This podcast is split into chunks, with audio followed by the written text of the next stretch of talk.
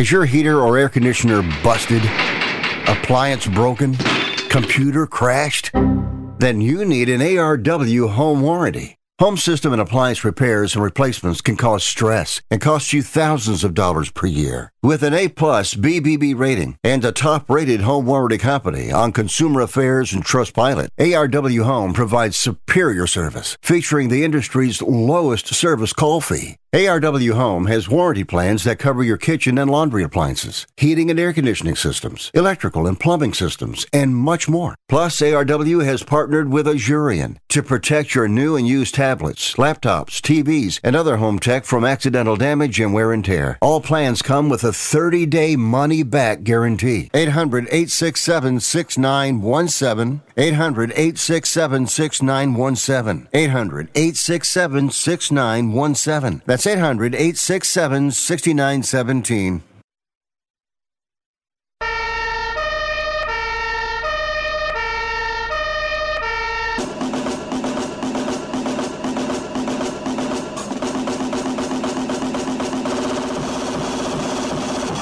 You guys, it's Rick Tittle.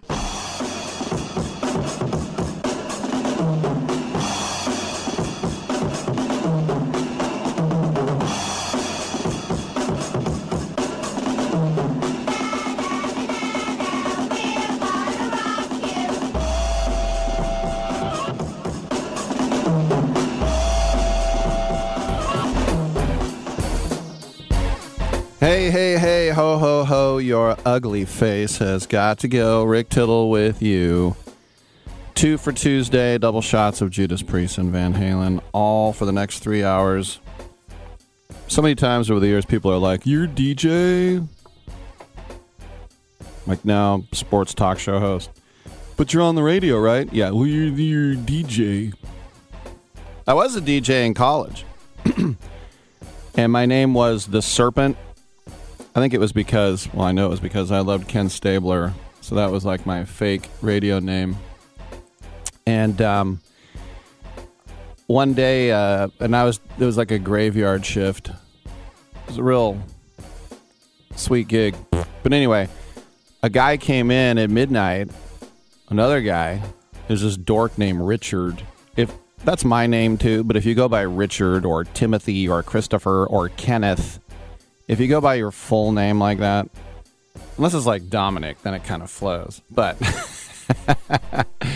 but you go, hello, I'm Jonathan.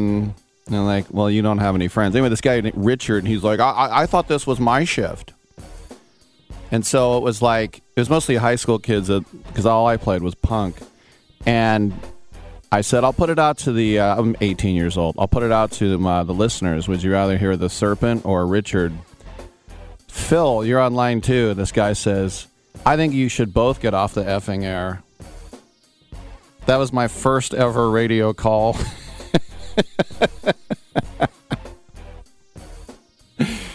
Ah, uh, you'll never forget your first time, right?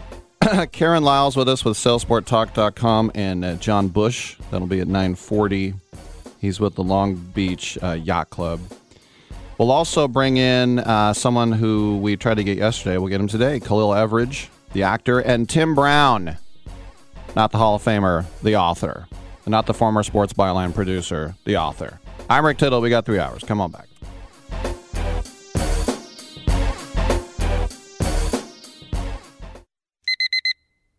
Airlines have just reduced their prices even more. Book thirty days in advance and save big. Want the absolute lowest prices on your airline tickets? Then call the Low Cost Airlines Travel Hotline right now for prices so low we can't publish them anywhere. The only way to access our low rates and save up to seventy percent is to call. Save hundreds on your vacation tickets by calling right now. You can fly anywhere in the world and pay discount prices on your Your airline tickets. Book a flight today to London, Paris, Madrid, or anywhere else you want to go and pay a lot less guaranteed. Call the International Travel Department right now at Low Cost Airlines. eight hundred, seven five four, four five three one. eight hundred, seven five four, four five three one. eight hundred, seven five four, four five three one. That's eight hundred, seven five four, four five three one.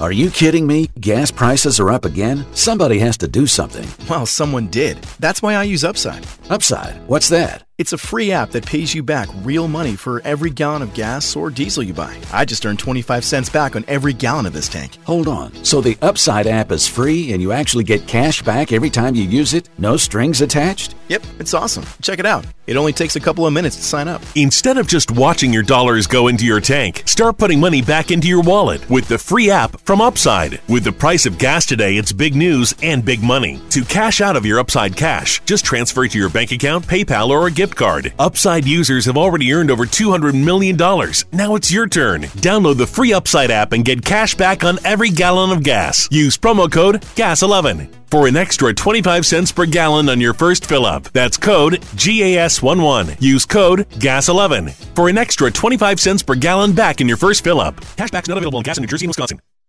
I am a non-attorney spokesperson representing a team of lawyers who've helped people that have been injured or wronged. Have you been diagnosed with cancer? Do you use pesticides in your job? Specifically Roundup. Roundup, made by Monsanto, contains a chemical called glyphosate, which has been linked to cancer. If you've used Roundup and you have cancer, you may be entitled to a cash award. Over ten billion dollars has been set aside to pay users of Roundup who've been diagnosed with cancer. Time is almost running out to file your claim. So if you've been diagnosed with cancer and you've used Roundup, call the legal helpline now. You could receive a free cash award and have your medical expenses covered. And time to file is almost gone, so please call right now. eight hundred, five three five, six zero seven eight. eight hundred, five three five, six zero seven eight. eight hundred, five three five, six zero seven eight. That's eight hundred, five three five, six zero seven eight.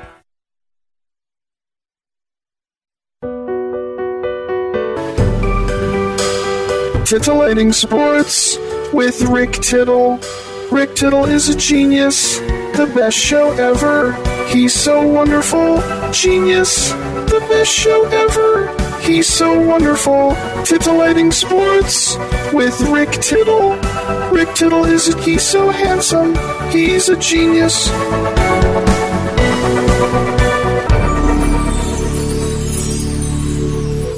Hey, hey, hey, ho, ho, ho. What is going on? Rick Tittle with you. Um, yeah, somebody said there was a sports byline producer named Tim Brown. There was back in the day. I used to work with him. I think he got fired every other night, and then he kept getting rehiring. Get kept getting rehired. Our night host, one time he he had fired him. The night host had fired him like three times, and he kept getting rehired. And um, I'll never forget when he came to our quote-unquote night host, and and the guy says, I don't want to do it. No, forget it. Just forget it. And Tim Brown goes, why do you have to be so pig-headed about this? You're fired. He just... I think that was my favorite line. Why do you have to be so pig-headed about this? Yeah, the night host. It's not really the approach that you want to have. Bless his heart. All right. one eight hundred eight seven eight play. Um, just as an aside, somebody asked me the other day uh, if I ever yelled at anybody that I worked with. And outside of a maybe like, where is it or whatever, the only time I ever like really yelled at somebody was one time. One time. Now, my friend Derek said, the first day I worked with you, you told me I made a bad edit. And I said, I don't remember. And he goes, and it was a bad edit. I go, so I was right? He's like, yeah, but you kind of came in hot. I'm like, but it was a bad edit. He goes, it was a horrible edit. I go, well, it's not really me coming in hot. Did I yell at you? And you, you went, no, you said that's not a professional edit. That was bad. And he's, and then I said, okay, I'll, I'll, I'm I'm not ashamed of my behavior if that's if that's why I don't remember, because I've done ten thousand shows. But now I got to finish this story. So at ninety-five point seven F M for years and years, longer than almost anybody would last. That's what I tell myself. Uh, parts of nine seasons I did Oakland A's pre and post, and we had a thing um, where we would uh, play the drive of the game, and uh, I would pick it. The drive of the game is brought to you by Dolan Lumber Doors and Windows, you know, whatever it was. And so we had this guy on the other side of the glass who was kind of new, and he had messed up a few times. And I'd always say, hey, you know, we're all on the same team here, um, but I'm the one who's going to look bad. No one knows who you are. So let's just all, you know, I'm rooting for you. You're rooting for me. Let's just get this done. He's like, fine. So I saw him there, and I said, okay, the, this is the drive of the game. You got the highlight? And he's like, let me see the number. It's in the, the system here. Okay, I got it. All right.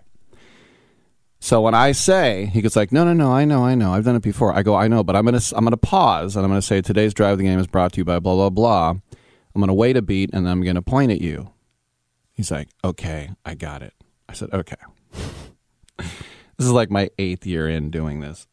And I'm in the studio. I'm not at the Coliseum. It was an away game. And so I start the show, and I see that he has turned around, and he's talking to three other guys. So he's not paying attention to me at all. And I'm like, that's okay. I'll live with it. He has one thing to do. So I'm getting closer and closer and closer. Today's drive of the game is brought to you by blah, blah. And I pointed at him. He's still talking. It's dead air. And then one of the guys he's talking to sees the look on my face, and he points at me, and then the guy turns around. And I said, that's all right. We don't have today's drive of the game. Well, let's go over the starting pitcher for the Mariners today.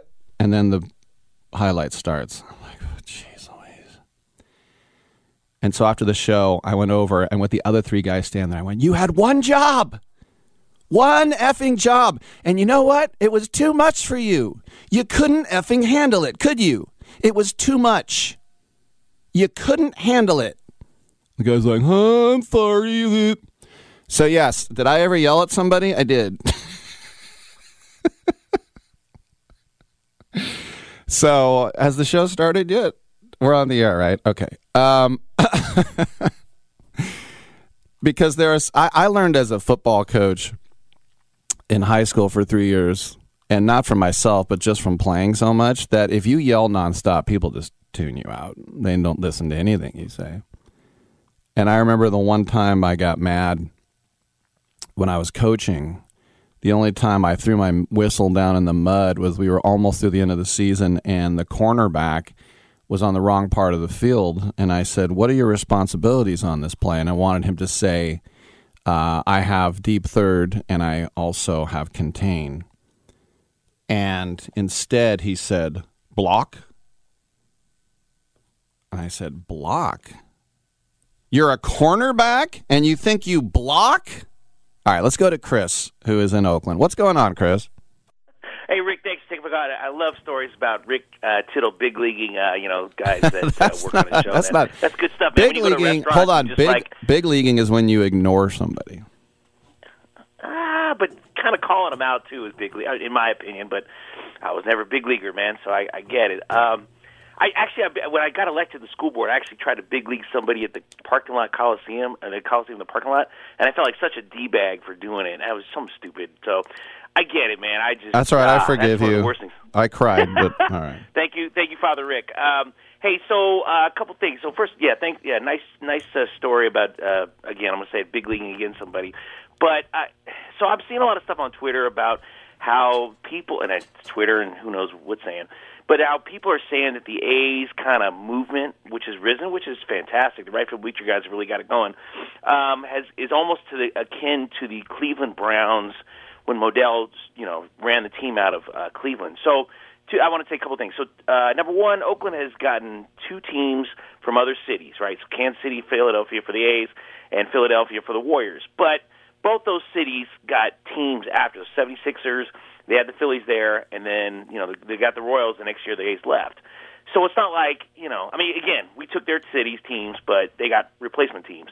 We're not getting replacement teams. So that's number one. Number two, people are saying that, you know, they, you know, obviously the, the Raiders moved to Vegas, hit all of us hard in Oakland. But I, in my opinion, the Raiders were more of a national team because they were so good in the seventies, although they only won one Super Bowl. Um, and people blame John Madden or blame whomever. But they had such great characters. They were tough. And so while people were upset, especially in the East Bay, were upset the Raiders moved, and are still upset. And guys like me, Charlie, and I hear you out there in New York, brother, but, you know, guys like me are not rooting for the Raiders anymore. But it wasn't as much of a sting because they're more of a national team, and you know, they, uh, I and couldn't football. couldn't disagree more. Okay. Couldn't well, disagree more. Well, first of all, the Raiders are the only team born and raised in Oakland. Uh, of course. And uh, I hate the term Raider Nation. You're you're a Raider fan because you're from the East Bay, you know. And people are all around the country who are Raider fans. I love them. Charlie's number one, but they're not sure. a they're not a national team. They're as they're more Oakland than the A's and Warriors will ever be. I, I agree with that point, but I okay. All right, let's keep going. All right, yeah. All right. By the way. Hold. I don't want to cut you off, Chris. You have something to say. Can you wait through a break? Of course. Let's just take the break now. We'll come back and we'll have Chris right here on Sports Byline. And if you want to chime in, it's one eight hundred eight seven eight play.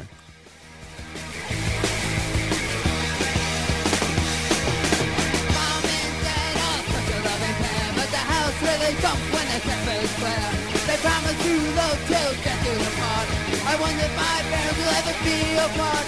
My mom is gone for the night. I trail the sea, her and that is life. My daddy's dreams are gone. I don't even recognize myself anymore. I'm really worried about him. His addiction. I haven't seen him like this. Ever. Hey, look, I, I never wanted to start using. I, I knew the drill, but I was out of options. I just want to tell him it's not your fault. There are people out there who can help. People who have felt your pain. They know what you're going through. This has to stop. I- I'm losing everything. Everyone. You've been strong your whole life. You can do this, but you have to reach out for help. It's time. I can do this. Addiction is a disease, and diseases need treatment. Call Quit Drugs three two one now at eight hundred three seven eight three five zero eight, eight hundred three seven eight three five zero eight. That's eight hundred three seven eight three five zero eight. Paid for by the Detox and Treatment Helpline.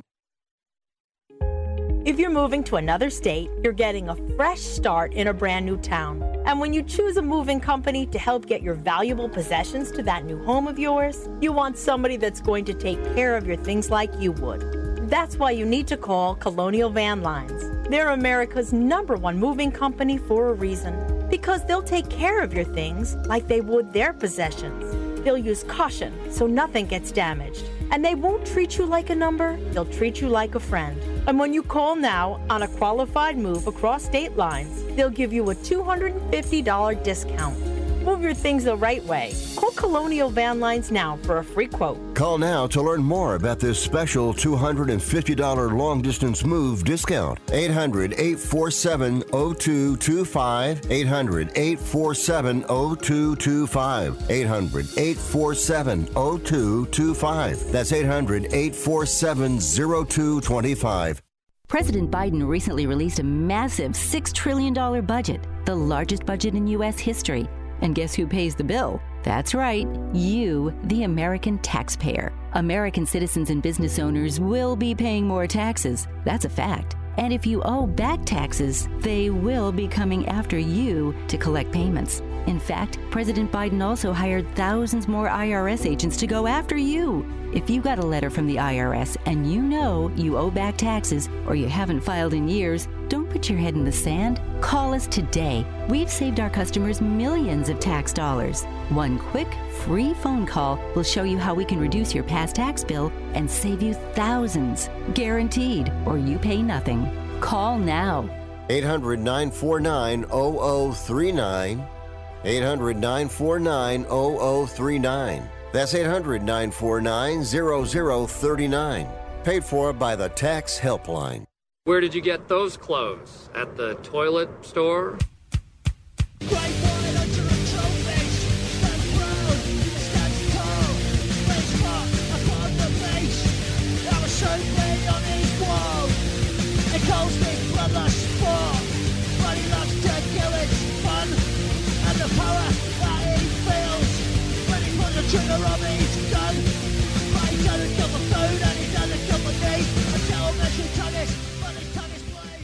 I'm so disgusted by Rick Tittle that I find him very intoxicating. All right, thank you for that. Uh, my man Chris held through the break because I didn't want to cut him off. Uh, go ahead, buddy.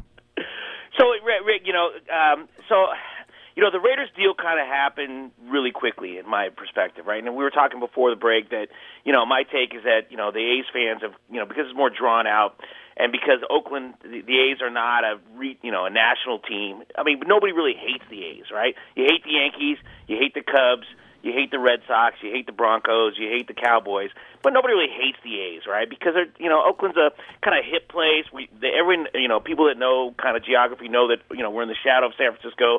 And so, in my perspective, and again, I'm kind of agreeing with people that the fact that the A's fans have kind of developed this, you know, sell the team, that kind of stuff. And what if they sold to a guy that, you know, moved him to Mars or something, right? So I'm not fully on board with that kind of, you know, the mantra. But the fact that, you know, hey, your your buddy um, Rob Manfred yesterday or the other day got, you know, booed in Seattle was fantastic. And so it's a smaller group of fans, but very vociferous and very trying to keep the teams in Oakland. Now, our new mayor, God bless her, you know, she's up for a seventy thousand dollars raise uh, tomorrow, which is, you know, what you make, Rick. Um, I mean, you make, you know, I know you make a lot of money um, doing your show. So the fact she's up, she's new, she's young, she doesn't, you know, God bless her. I'm not a, I'm not a fan, but, you know, she's trying. Um, you know, Gene Kwan was the last mayor I really liked that really, I thought, had Oakland's um, sports teams in interest. The last mayor, you know, again, God bless her, she didn't really do anything, but and lost two of the teams on her watch. But uh, and this mayor is going to lose this team because she doesn't really know what she's doing either. But um, it's it's very frustrating. And so to see, I, I don't know, I just think that, that when people say that, you know, Cleveland Browns when they moved and that Oakland is similar to that, it's a very big groundswell of support. That's what I got. And, you know, if we can get the Nevada teachers to rise up and, you know, put a thing against the uh, – the A's moving would be great, but again, I'm pessimistic and probably won't happen. So I'm just really upset. I'm not. I, I might watch the All-Star game tonight. Rooker probably get in maybe an eighth inning or something. Um, but you know, it's just so irrelevant for the Warriors right now. I, but I like Peter Gammon. I don't know if you saw Peter Gammon's comments about how, you know, he blasted Fisher as well. So good stuff. You're getting um, like you're so. getting like me and my dad. You could just call them the Warriors. Um, look, look. The I have seen this happen three times now, and yeah. you know, when I was in, a senior in high school, we had this thing called, first of all, the the league said no, you can't move to L A. They did not get approval right. from the league, so it was over. So right. he took him to court, and the mayor of San Francisco retired. Joe Alioto was the lawyer, and you had people, uh, yes men like Gene Upshaw. I can't believe any sure. Ra- Raider fan would wear a Gene Upshaw Al jersey. Al Alocasal. Well, sure. Gene Upshaw said, you know, Oakland's terrible. We need to move. Um, yep. Uh, yep. Anyway, so there was this thing called eminent domain, and there was right. a huge, and it didn't work. huge, yeah, huge groundswell of support. Uh, outside of the, the boycott night, it's been pretty tepid with the A's. The anyone who's relying on a teachers union, look, it's done and dusted. they're they're gone. They're and it's yeah. ridiculous to hold out hope. You know, Kate Upton's not going to the prom with you. It's just not going to happen. Oh, damn, I thought she was. Okay. I know. Well, for, I, I worked for a company that um, had a uh, uh, – it was a glass company, and, and uh, was Justin Verlander was one of our clients. And I actually was going to – I mean, I don't want the F B I to come after me, but I was thinking, hey, let's put a bomb in here and blow – you know, it was during the, you know, early twenty twelves or whatever, twenty fourteen, after Justin, you know, kept whooping our – you know what. So, um, wait, wait, wait. yeah, I never put a bomb in Justin Verlander's um, – um, chandelier, but uh, yeah, I wanted to. But, yeah. A bomb in his I, chandelier, I, I, and, it, and it just sucks, you know, that the fact that we're going to lose this team. And but I think that there is enough groundswell support to just keep fighting, and we're not getting, you know, unfortunately, we're not going to get a ma- uh, expansion team. You know, we're not. We should, but we're not going to get one. I mean, and it, you know, your buddy uh, Mister Silver said they're going to expand the N B A by two more teams. You know, they'll probably get one to Vegas, um, but they're not going to, you know. We we oh, have man. brought the, the, the A's uh, as, look, all we can do is try. That's why the reverse boycott was fun. It was just like, we know we can't do anything, but we just want to let everybody know that we care. But we have brought a pea shooter to a tank fight. You know, yeah. it's just, it's yeah. it's not even a contest. So tomorrow is the anniversary of uh, William of Orange uh, beating the Catholics in, in Ireland. And, you know, they're going to, in Northern Ireland tomorrow, you're going to see a bunch of, you know, Protestant folks run through their Catholic neighborhoods and cause a bunch of trouble, and just, uh, you know, sixteen ninety, that's that's where you go, man. That's that's how rough it is out there. So anyway, I went to Belfast a couple weeks ago, loved it, great city. Um, but I'm Catholic, and see what side of the line I'm on. So we'll see you then, Rick. Hey, thanks for listening to all my gibberish. Um, you know, let's see if Rooker, Rooker can get some uh, get a hit tonight. Let's not get the worst. Let's not have the worst record, you know, in the history of baseball. And um, yeah, let's go. Chris, thanks for the call. That's Chris out there in Oakland. Um, dropping a William of Orange reference, I gotta say, who are you, Rick Tittle? That was. Uh, Yes, he was a uh, a Dutchman who had become. He's talking about the uh, the Battle of Boyne, which is celebrated by a lot of people in Ulster and Canada and Scotland uh, as well. Um, but anyway, uh, the whole thing about taking sides. And I was born and raised Catholic. I went to a Catholic high school and I went to a Catholic college. Um, but I just, I, when religion has been the cause of untold pain and misery and death, and to fight somebody, I mean, you look at the Muslims between Sunni and uh, Shiite, and, you know, Muhammad did this. No, he didn't do that. Well, let's hate each other. You know, the, I, I have to give it up to the Protestants. They're Protestants, but if you put the emphasis on the other syllable, then it's not Protestant, you're a Protestant. But so, well, we believe this, yeah, but this guy didn't do that. And the Mormons say Jesus was in North America with the. You can think whatever you want, and guess what? You know who's right? Nobody. We can't prove it. Maybe when everybody's dead, maybe we'll find out, oh, they were right. But guess who's right right now? No one.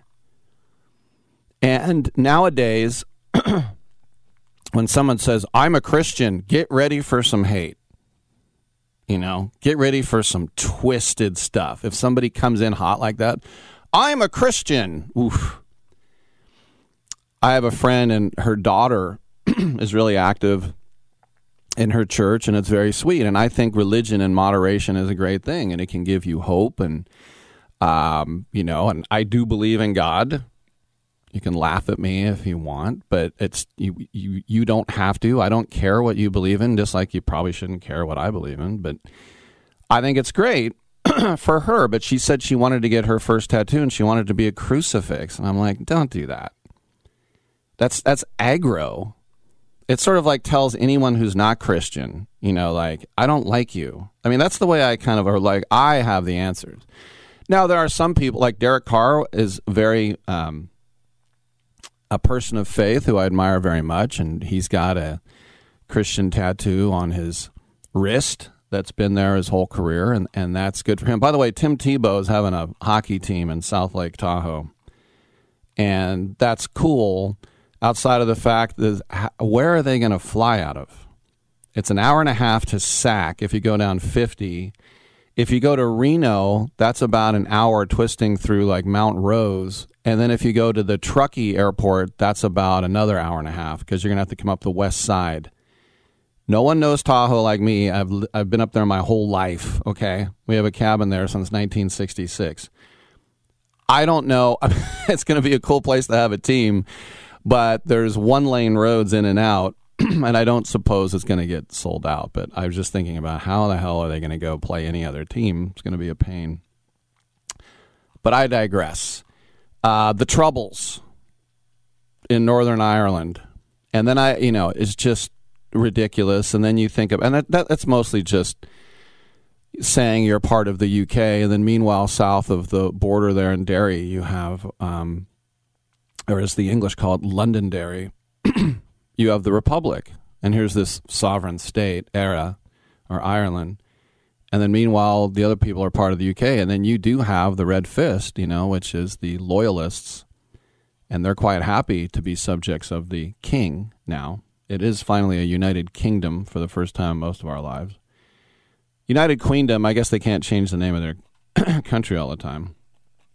And if everything, unless there are some horrifying tragedies, uh, it's going to be United Kingdom for the next hundred years. There are a lot of male heirs that are all lined up right now. Um, anyway, One of the things I hate the most in soccer is what happens with the old firm.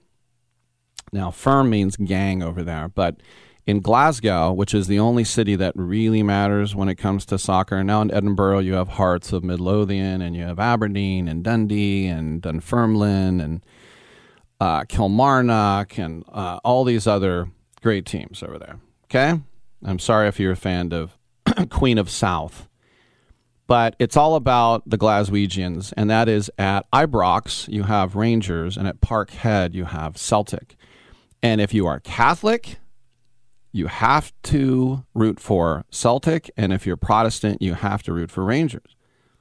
And I remember seeing uh, when Rangers had Claudio Reyna and they had Brian Laudrup, I'm like, I like Rangers better. But what, because I'm Catholic, I can't root for them? I mean, it's so stupid. These rules are so stupid. So um, b- b- a battle between Catholics and Protestants, you know what side I'm on? Neither. Why don't you find something real to fight about? Gosh. Like, is someone uh, peeing in your backyard? Maybe that would be something worth fighting about. I don't know. All right, uh, this show's going off the rails. I'm Rick Tittle. Come on back on Sports Byline.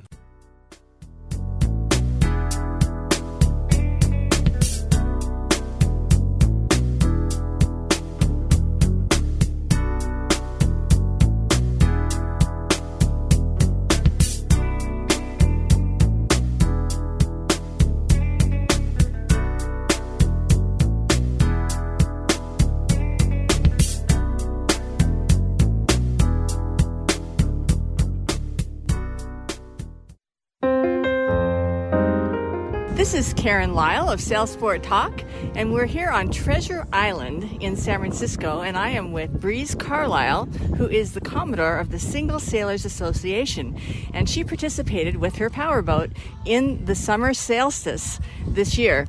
How did you like it? What did you do? Oh, we had the best time. It was a gorgeous day, and of course we're on a powerboat and everybody else is on sailboats under power, and we headed way out into the bay, and then we caught up with the sailboat we were going to raft up with with Eric and waved at him and then smoked him and went out into the bay where they made me practice powerboating. Tell me about your powerboat. Well, I rent at uh, Carefree Boat Club that sails out of, I mean, boats out of the Oakland Estuary. And this was a Cobia twenty-two. It's really ideal when you have a group of people that you want to enjoy and picnic on. It's really easy to get around Clipper Cove where the raft up was and the barbecue for summer sales just because, you know, I don't have a draft and a keel and I don't have to go run aground like so many people do over there. So after a while, we followed Eric on his Amanda boat from Island Yacht Club and we rafted up together in Clipper Cove and had some snacks and picnics and beverages.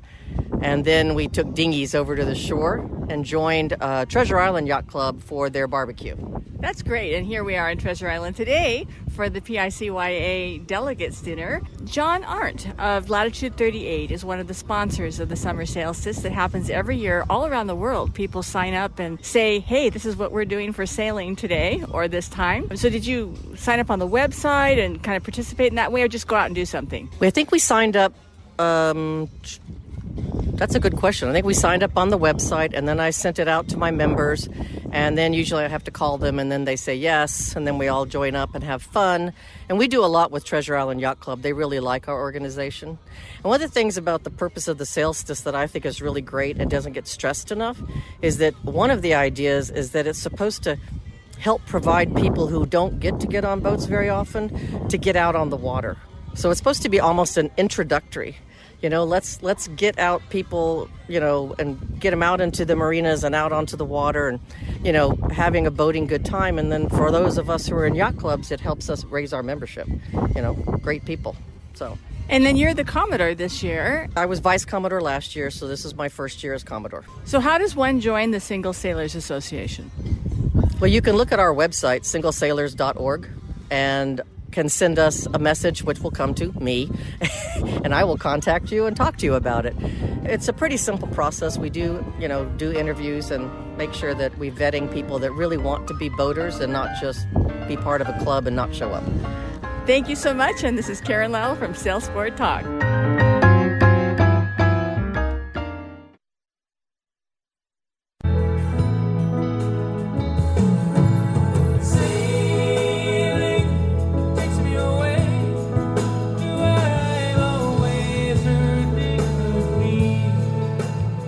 All right, you hear that music, you know it's time to go to sail sport talk dot com. This is their segment. Co-hosting with me is uh, Karen Lyle. We didn't do it last week because it was our nation's birthday, the nation of Bulgaria. Karen, how you doing, Karen Lyle? I, I always thought we were in the United States, but uh, that's Bulgaria, what it is. Okay. All right, my bad. Um, we're going to bring in our guest now, and it is the Commodore of the Long Beach Yacht Club. Established in nineteen twenty-nine, Long Beach Yacht Club is recognized as the leading club in the international yachting community for its commitment to excellence in racing, innovation, and race management. I know that because that's the first sentence on their website. So we bring in John Bush. John, welcome to the show. Tell us about how it went down for race week.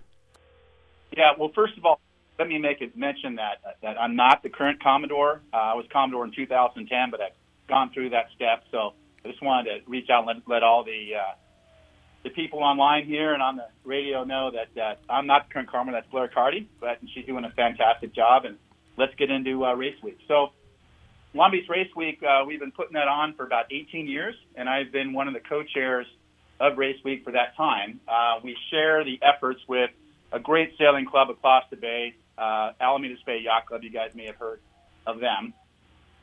Um, but they're a, a really great sailing club. They do a lot of work with the dinghy program. As a matter of fact, we're kind of, the two clubs are getting geared up for the Olympics that will happen here in twenty twenty-eight.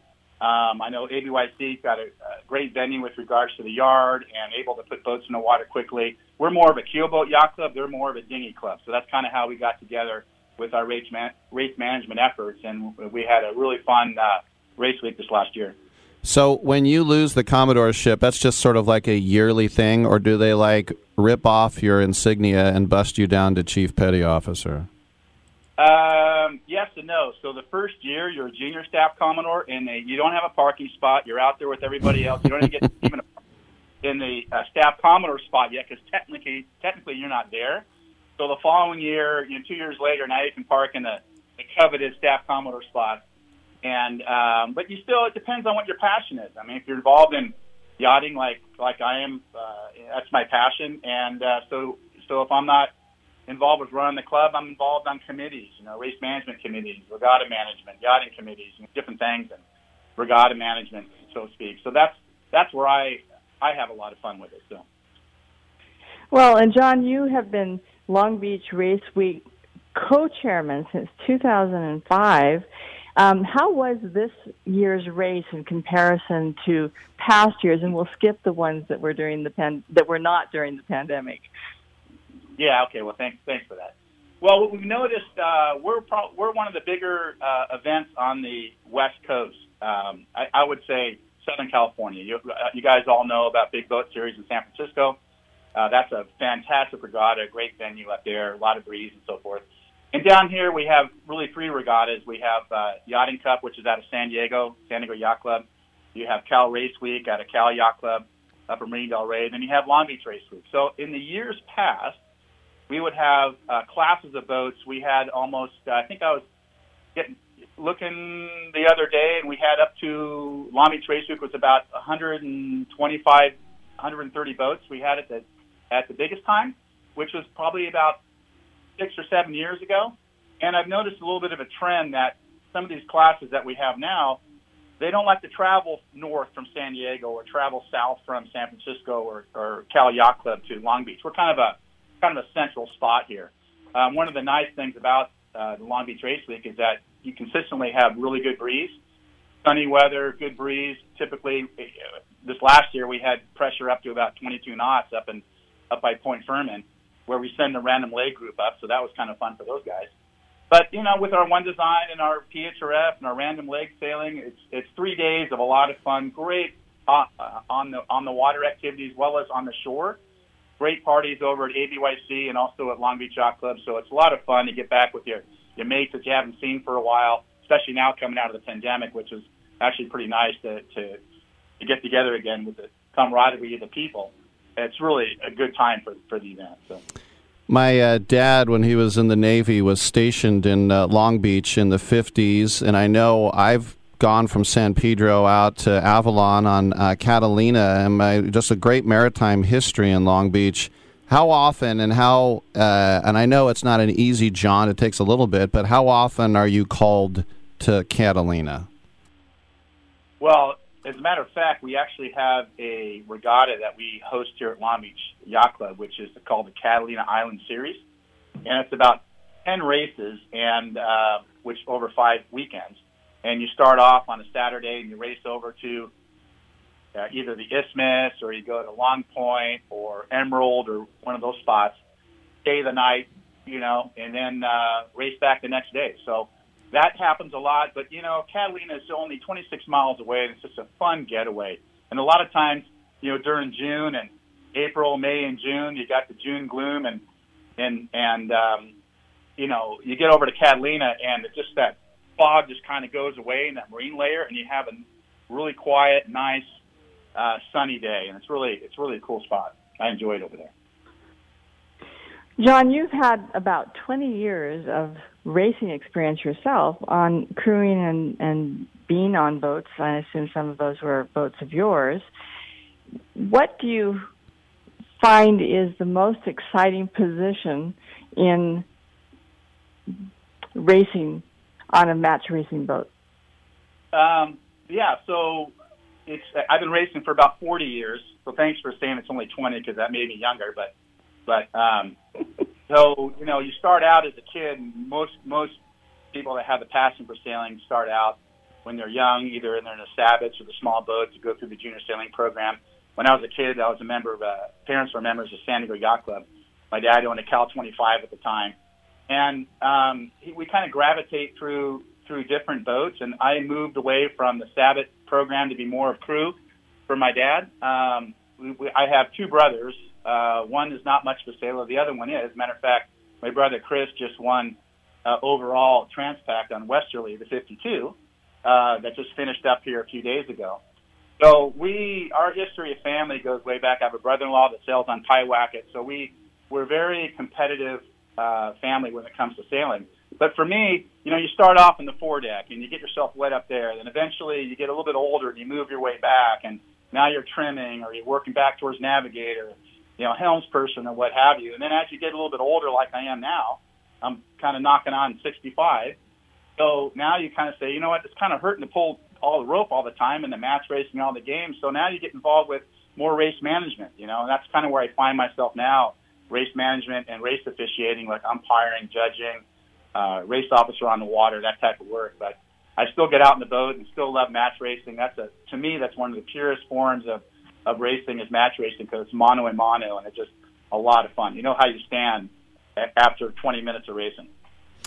Also, when I think about Catalina, most people go to Avalon, and it's fun with all the little golf carts and stuff. And but Two Harbors, which is a little bit more north, I think it has like one restaurant, and it's more for campers, but I've never been there. Can you tell me about Two Harbors? Yeah, Two, Two Harbors is more of a boat, a boat owner's paradise. I mean, you, you head over there in whatever size boat you have, enough to, to sleep people, obviously. And then, because there's, there's uh, I think there's one hotel on the island. Um, its name's escaping me right now, but but uh, you're right. There's one restaurant, and uh, you basically you, you take go over there in your boat and you pull up a mooring can. Uh, and you just tie up and just relax, and you have your dinghy and you head on in and do a little walkabout if you want. Uh, or you can stay on your boat and, and enjoy that. But it's really nice, quiet. It's like it's camping on the water is what it is. Avalon, on the other hand, that's just a, that's a show. I mean, you have the cattle boat that comes in, and, and you have all kinds of things to do, all kinds of restaurants, golf carts, you ride, you can play golf, you can do all kinds of things. But cattle, uh, at, um, Isthmus is way, way, way much of a more laid-back environment, more of a boater's environment, which is what I really enjoy. Um, I was a member of the Los Angeles Yacht Club for many years, and they have Howland's uh, Landing when, and the moorings over there on Catalina, and a lot of traditions about flag protocols where the, every owner has their private signal, and if the signal is in a certain position uh, on the boat, you know it's not time to take your dinghy over to the boat.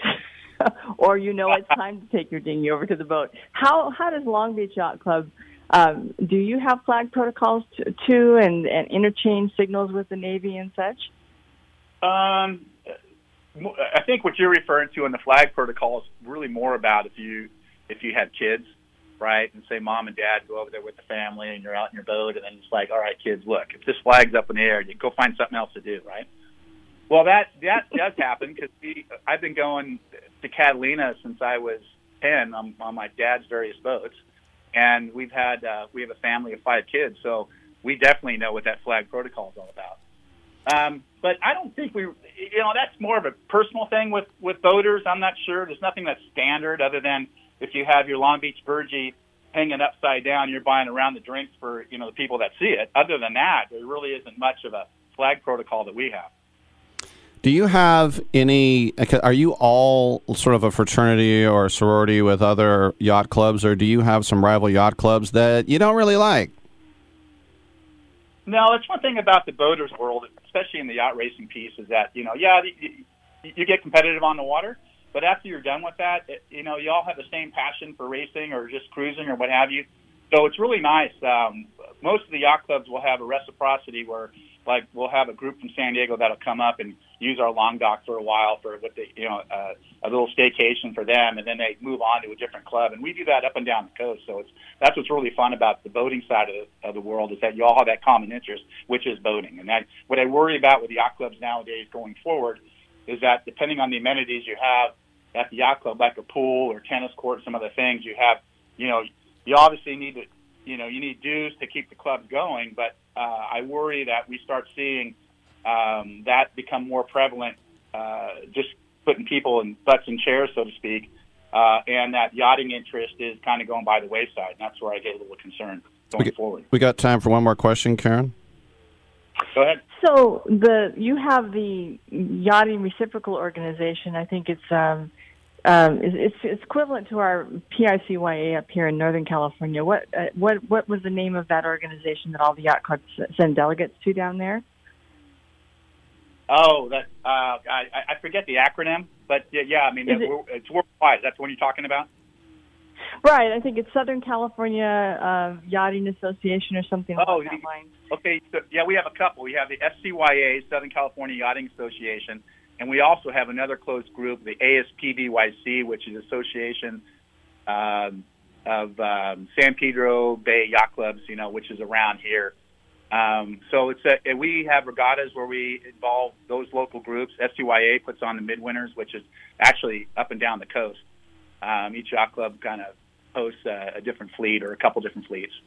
But, yeah, no, that's a lot of fun, and, and that helps keep uh, keep our sport healthy. There is John Butch Young, Long Beach. Yeah, I almost said the John Beach Yacht Club. It kind of is, but it's the Long Beach Yacht Club. Thanks for coming on Sail Sport Talk dot com and Sports Byline today. Hey, you got it. Thank, Thank you very you, much. And uh, the Bruce Cooper Almond Sales Race Week. We really appreciate all your help. Thank you very much, and talk to you later. No, it's our pleasure. And Karen, good to talk to you again. Good to talk to you, Rick. We'll see you next week. All righty then. .com. Sounds good. Sail Sports Talk dot com. Lines are open. one eight hundred eight seven eight play. Come on back.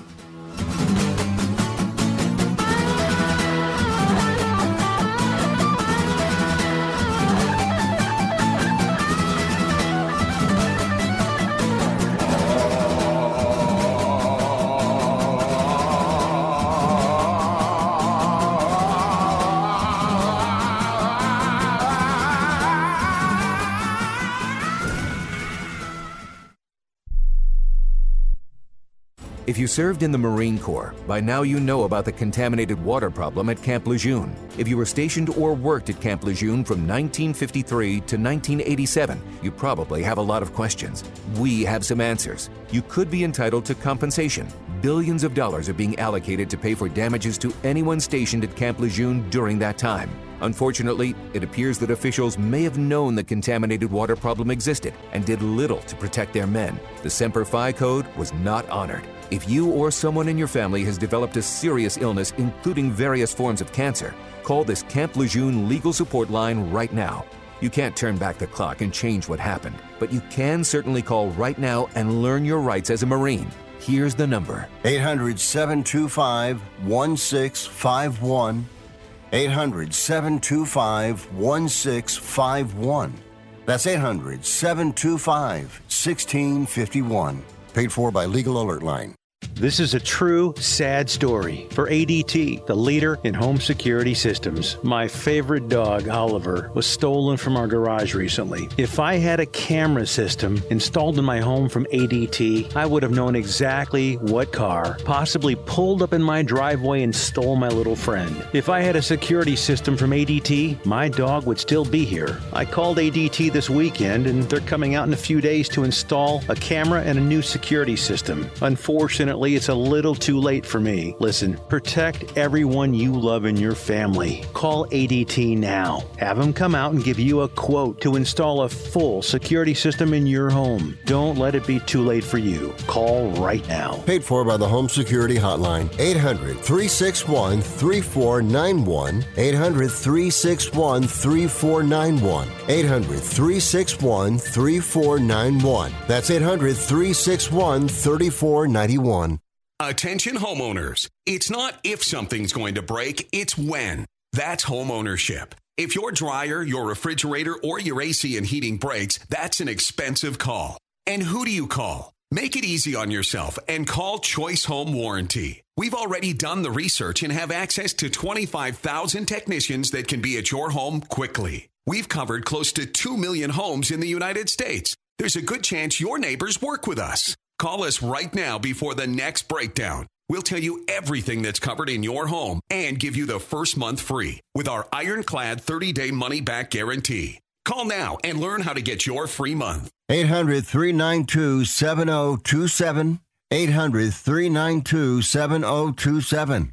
eight hundred, three nine two, seven oh two seven. That's eight hundred, three nine two, seven oh two seven. Limitations and exclusions apply. First month free with purchase of single plan. Visit choice home warranty dot com for more details. Oh, come now. Don't be ashamed.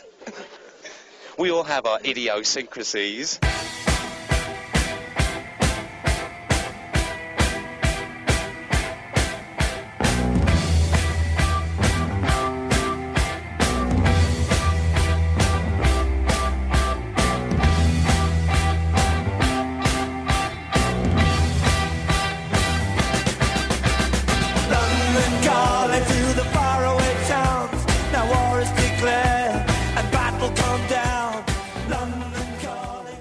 I wish you would try and slap Rick Tittle's mama's face. He would clown you. All right, a couple minutes left in hour number one of two. Hour two is wide open for calls, one eight hundred, eight seven eight, play. Tim Brown, the Dow of the backup catcher, will join us at eleven forty. Khalil Everidge before that. He's in a movie called The Crusader, and then Pro Wagering, we think, at eleven twelve, customary time slot. So I went to Catalina one time. Um, it was about, I don't know, eight years ago. And you park your car in San Pedro. And yes, they don't say San Pedro, but they you park your car in San Pedro. And um, it's in a place where they watch over it. But then you take a yacht, and it's it's a long haul. You don't see the California coast anymore, and you also don't see Catalina when you're in the middle. So you... You feel like you're out in the ocean, and you are. But seeing whales pop out of the water, they always like to say whale breaching. You see whales, you see the dolphins coming along. I also saw an osprey, not the bird, but the military vehicle that has the, um, it's one of those V TOLs, vertical takeoff and landing, like a Harrier, but it's more like kind of like giant copter, but it's got these two fans on the side, and then they turn forty-five degrees. But on the island, it's, there are some cars, but it's mostly golf carts. And it's super dinky, but it's also cool, and they got some good restaurants. The thing is, there's not a lot of hotel rooms there, so it's basically a Motel six for three hundred dollars, but it is fun to do one time, maybe two times. And, of course, the Catalina wine mixer and boats and hose. I'm Rick Tittle. Come on back.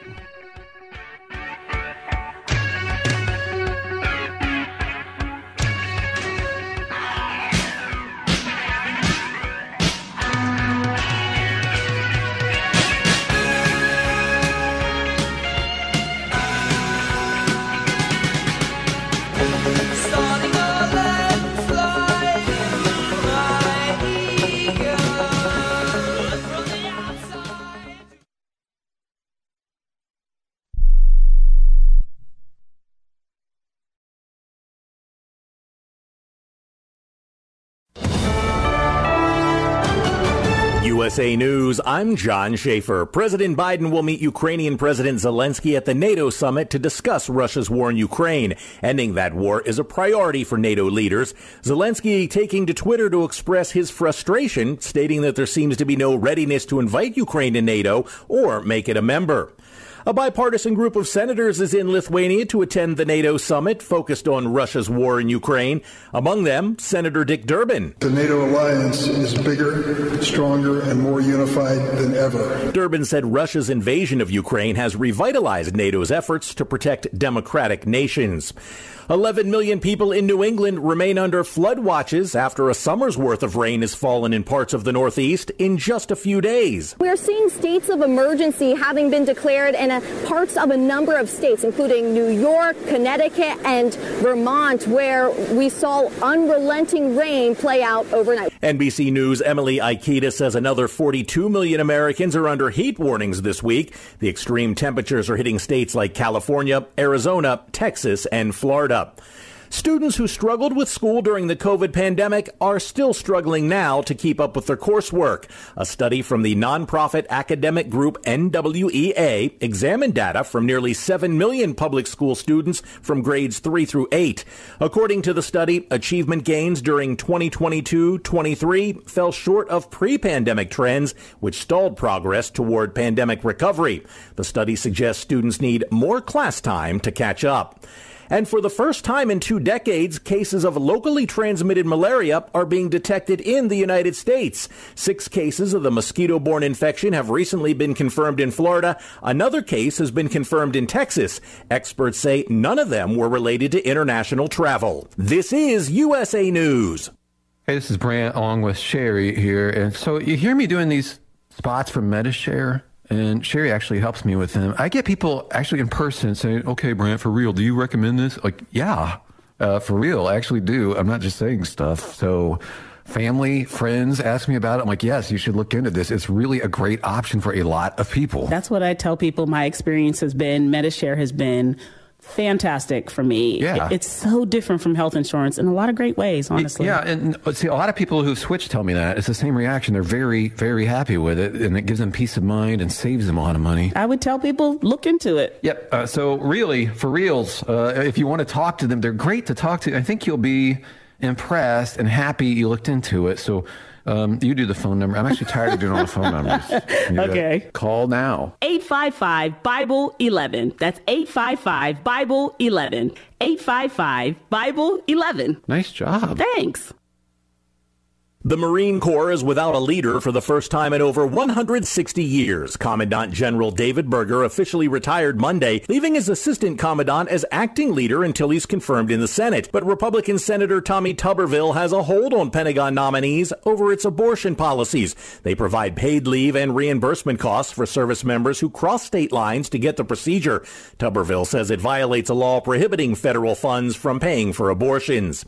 P G A Tour officials will answer senators' questions Tuesday on the agreement between the P G A and Saudi Arabia's Sovereign Wealth Fund to create one global golf league. Aaron Rayal reports. The P G A Live Golf merger, a pact between bitter enemies that shocked the golf world, will come under scrutiny today on Capitol Hill as Senator Richard Blumenthal and Ron Johnson called a hearing to investigate a final deal between the two sides. The merger will also be investigated by the Justice Department, which was already investigating the P G A Tour and other powerful golf bodies for potential anti-competitive behavior. Lawmakers have the ability to make life difficult for the tour, going after its tax-exempt status, and will probe Live about whether its work constitutes that of a foreign agent. The Saudi-backed Live Golf tournament persuaded many of the golf world's top players with hundreds of millions of dollars to participate in their league. It's July eleventh, also known as Free seven eleven Slurpee Day. To celebrate the convenience store chain's ninety-sixth birthday, anyone who stops by can get a free small Slurpee. I'm John Schaefer for U S A News. This is Ron Barr. Be sure to check out Sports Byline and the eight side Network's outstanding eight part podcast series, Behind the Barrier, Voices from the Negro Leagues. Here, Willie Mays, Hank Aaron, and others share their stories of the Negro Leagues, the challenges that the players face, and the importance of Negro League baseball to the game's history. Behind the Barrier is available now on the iHeart Podcast Network and all podcast platforms, including Apple, Amazon, Spotify, Stitcher, and Pandora. Check out Behind the Barrier. Do you use the expensive blue or yellow pills to charge your sex life? Are you thinking about it? What if we can promise you the same results for less than three dollars a pill? If you're paying twenty dollars a pill for the other pills, you're getting taken to the cleaners. Our pills deliver the exact same results for less than three dollars. You'll save more than sixteen dollars a pill for the same results. And right now, radio callers will get forty-four blue or yellow pills for one hundred twenty bucks with free discreet shipping. You can save more than seven hundred dollars off pharmacy prices. Charge your sex life now and save a ton of money. Call now and get your forty-four pills and save over seven hundred dollars and qualify for free shipping. Stop overpaying and call right now. Paid for by Steel Man Pills. eight hundred, nine six five, one two nine five. eight hundred, nine six five, one two nine five. eight hundred, nine six five, one two nine five. That's eight hundred, nine six five, one two nine five. Rick Tittle knows his sports. I hate that guy. I love that guy. Oh my gosh, he's so fine. Rick Tittle brings home the bacon, fries it up in a pan, and then he eats it. Ricky T in the hizzle for shizzle, biznatch.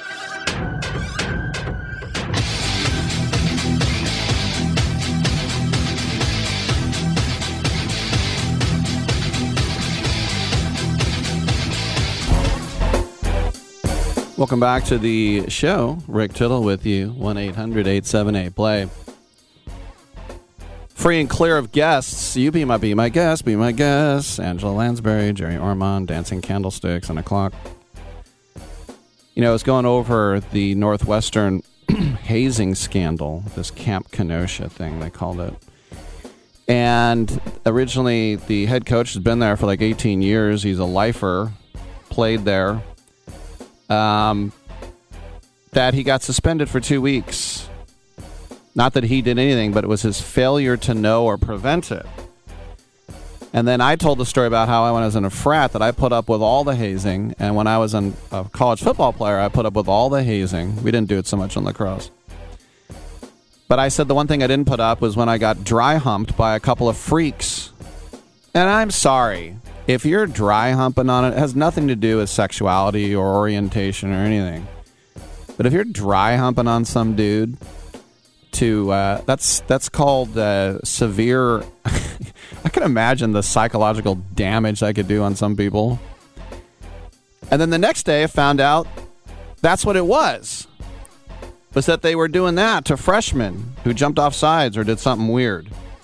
And eleven players said that it happened to them. And so now he's fired. He is fired. Do you know how much they're going to eat on that unless they want to take him to court? They're going to eat. How much do you think they're going to eat on his contract? forty million dollars. I should have stayed coaching and been a college football coach. Because forty million dollars? But there was also, I mean, look, he did suck last year. They went one and eleven. And the year before that, they went three and nine. So they just said the head coach is ultimately responsible for the culture of the team. Hazing was widespread. Didn't do anything about it. By the way, Big Ten Media Days in two weeks. You know, there's a, they're supposed to build an eight hundred million dollars new stadium. Is that going to happen now? But anyway, yeah, you're fired. And um, yeah, it's too bad. I'm Rick Tittle. Come on back. Remember in the beginning, when you first started to build a life for you and your family, you never imagined it would come to this. Instead of living your dreams, you're living with debt. In fact, it's smothering you. Now there's a way you can take back control with one simple call. If you owe ten thousand dollars or more in credit card debt, you qualify to receive a free, no-obligation consultation on how to get rid of that debt for good. Call the Debt Helpline now. We work on your behalf to reduce your debt. We specialize in credit cards, retail store cards, and medical bills. One simple call is all it takes to get the ball rolling to a debt-free life. Stop living with debt and start living your dreams. Call the Debt Helpline now. eight hundred, nine four three, two one five three. eight hundred, nine four three, two one five three. eight hundred, nine four three, two one five three. That's eight hundred, nine four three, two one five three. One out of two Americans thinks their life is worthy of a book. Here's another startling stat. You may be one of the fifteen percent of people who bothered to start your book and one of the six percent that got halfway through it, but your gem of an idea likely died. Or did it? Some published authors are making significant money, so join the ranks of the successful people that finish their books with help from Dorrance Publishing. Call right now, and our experienced editors and writers will explain to you what it's going to take to get your book completely written, published, and then taken to market to sell it. It's a free consultation, so call right now. Find out how much time and money it takes to finally get that book idea of yours published. Make your dreams happen. Call Dorrance Publishing right now. eight hundred, four eight five, six thousand three. eight hundred, four eight five, six thousand three. eight hundred, four eight five, six thousand three. That's eight hundred, four eight five, six thousand three. Has someone in your family lost a job recently, and now you can't afford your mortgage payment? Or do you have a rental property and your tenants aren't paying you? Quick Cash Offer can come to the rescue and pay you cash for your home immediately. Yes, sell your home and get cash all over the phone without dealing with real estate agents and risking your safety by showing your home to lukewarm buyers. You don't need to lose your home to foreclosure. If you have any equity in your home, we will buy it and give you cash within days, all in a simple over-the-phone and virtual process. Call Quick Cash Offer now before the economy gets worse. Sell a home you can't afford or just don't want to get the cash you need today. eight hundred, seven eight eight, one four nine five. eight hundred, seven eight eight, one four nine five. eight hundred, seven eight eight, one four nine five. That's eight hundred, seven eight eight, one four nine five. Hour two of Titillating Sports. You thought it couldn't get any better, but it's better. Rick Tittle is back. He's so great. I can't believe how awesome he is. More sports talk, yes. Couldn't get any better, but it's better. Rick Tittle is back. He's so great. I can't believe how awesome he is. More sports talk, yes. Hour two of Titillating Sports. Hey, check out Channel nine. Check out Rick Tittle. Check me out, baby. Come on back. Get on in. Breaker Breaker one nine. We got Smokey the Bear with them brown paper bags with a one eight hundred, eight seven eight, play. That's the number to call y'all. one eight hundred, eight seven eight, seven five two nine. Get in and get heard. Speaking of coaches being fired. Sometimes you have a coach who's like, all right, my bad, I quit. And that's what happened with Bob Huggins. Because, first of all, Bob Huggins had a thing where he was on the radio. He was talking about them Catholics over there at Xavier University in Cincinnati. And he called them a uh, homophobic term which rhymes with bag. You might remember that. Well, and I remember on this show, it wasn't that long ago, I was saying, what's going to happen in West Virginia? Because just about anywhere else in the country, he'd be fired instantly. And he was suspended. Well, then he got a D U I, and he said, all right, I resign. I'm humiliated. Well, now he says, I don't want to go. What? He put out a letter yesterday saying that West Virginia University did not handle the situation appropriately. And he wrote, I have a strong desire to continue my career at W V U. And so West Virginia's general counsel responded with a definitive letter of rebuttal to Huggins' lawyer. It's a bizarre saga. There was, uh, he went out and got this big shot lawyer from Ohio. You know he's good if he's from Ohio, the only state that's round on both ends and high in the middle. And uh, the letter to the president of West Virginia University, E. Gordon G.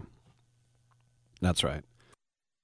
Some of these names, I mean, what would you say would be the name of a Texas governor? Because in the seventies, my friend said that her mom in Austin worked for the governor of Texas. His name was J J Pickle, I'm like, of course it was. You have to be governor of Texas if your name is J J Pickle. But anyway, this lawyer sent a letter saying, reinstate him. He's going to go to rehab for alcohol abuse, and then you have to reinstate him. Otherwise, we're going to sue you. And you think about the disastrous fall for a guy who's sixty-nine years old, who is the active leader in D one wins, and who's already in the Hall of Fame. And this just makes this more of a spectacle. By the way, when he was arrested for drunk driving, one of his tires was shredded, and he was a point two one zero alcohol level.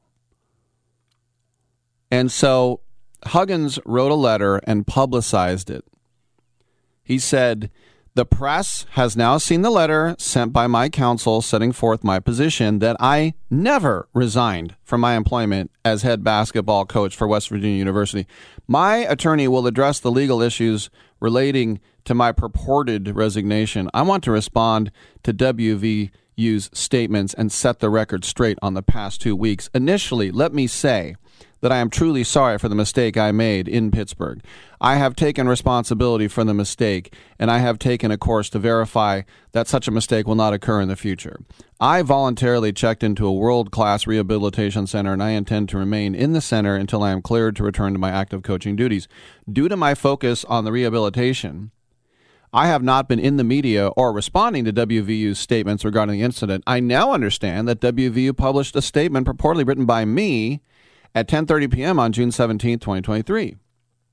The W V statement provides, today I have submitted a letter to President Gordon Gee and Vice President and Director of Athletics Ren Baker, informing them of my resignation and intention to resign as men's head men's basketball coach at Western University, effective immediately. Well, I did not draft or review that statement. This false statement was sent under my name, but no signature is included. In addition, the false unsigned statement was accompanied by a joint statement from the president and athletics director that clearly implied that they had received this purported re- re- letter of resignation from me. They said, quote, Coach Huggins informed us of his intent to retire and has submitted his letter of resignation, and we have accepted it in light of the recent events. We support his decision so he can focus on his family. I'm almost done here. Huggins then said, I am employed by W B U pursuant to an employment agreement. I never submitted the notice required under the employment agreement voluntarily to voluntarily resign. Technicality here. I let W V U know that I was seeking rehabilitation. However, W V U was not willing to speak with me about the Pittsburgh event, nor to provide me with time to obtain my counsel to review my employment agreement. I met with my players on June seventeenth and let them know the truth, that I didn't know what would happen to me, and I didn't know if I was even going to be their coach.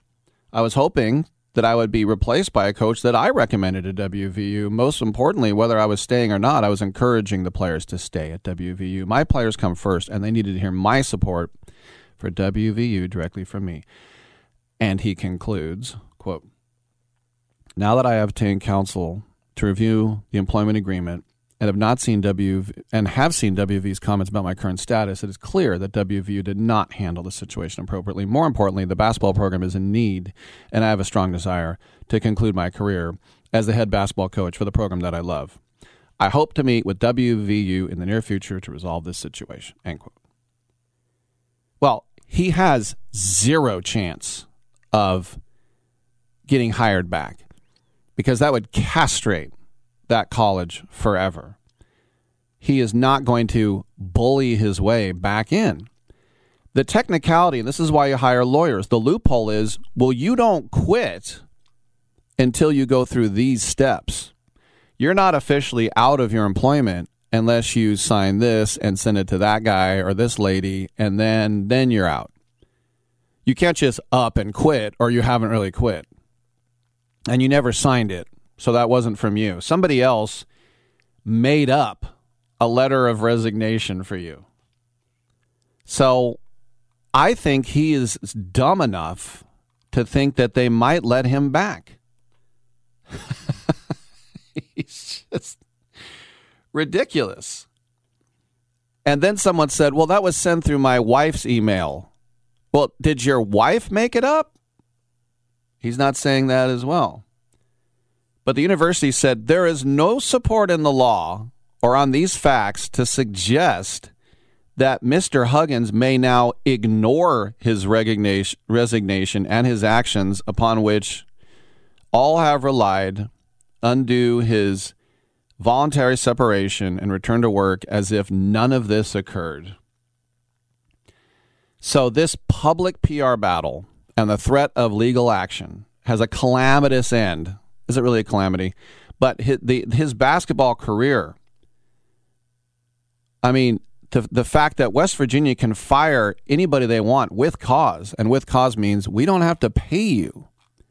So I think what he's looking for here is to get his job back because he has nothing else, but the lawyer knows that's not going to happen, and the lawyer wants a big payday. You want us to go away? ten million dollars. I don't know what it is. But it is pretty amazing that the guy can get a D U I and resign, and then someone's like, you know, you didn't really resign. Why not? You never signed the thing. I didn't? Nah, dude, they have to give you your job back or we can sue. They can? This happens all the time. I, I thought I quit. No, you didn't really quit, did you? I guess I didn't. I want my job back and I want money.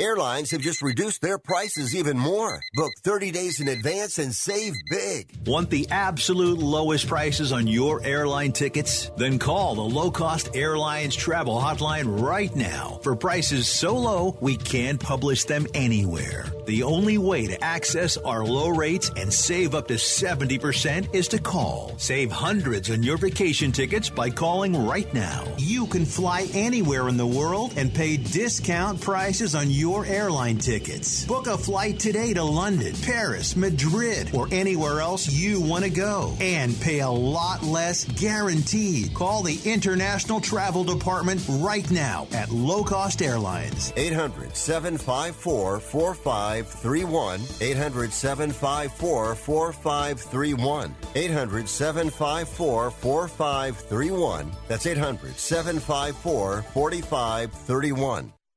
If you're struggling to keep up with conversations, avoiding restaurants because you can't understand the waiter, if you've got the T V volume way, way up, then you really need these. These tiny but powerful little hearing aids are the Nano C I C Rechargeable, priced at only two hundred ninety-seven dollars for a full pair. And no, these are not simply amplifiers. These are ultra-high quality, ultra-reliable hearing aids, priced thousands less than other hearing aids. They fit right in your ear. Nothing shows on the back of your ear. And at only two hundred ninety-seven dollars for a full pair. When you order today, Nano will give you a forty-five day money-back guarantee.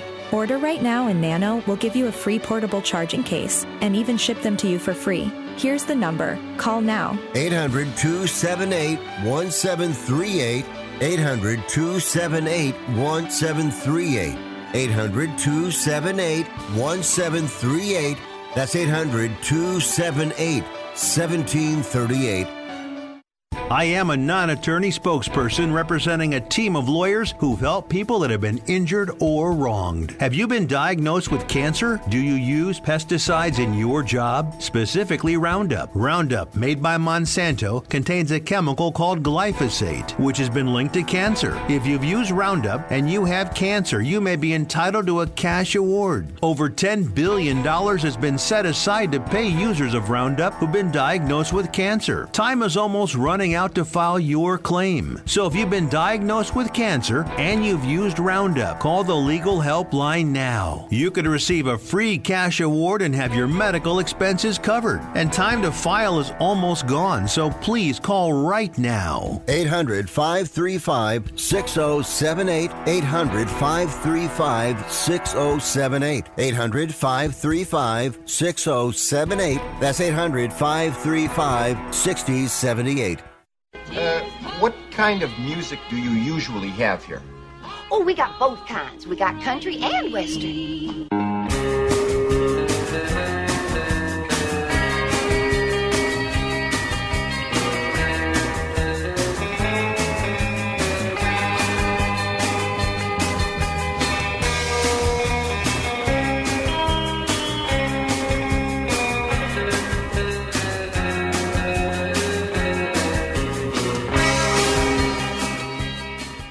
Rick Tittle ate two hundred chicken wings at Yo Mama's house last night.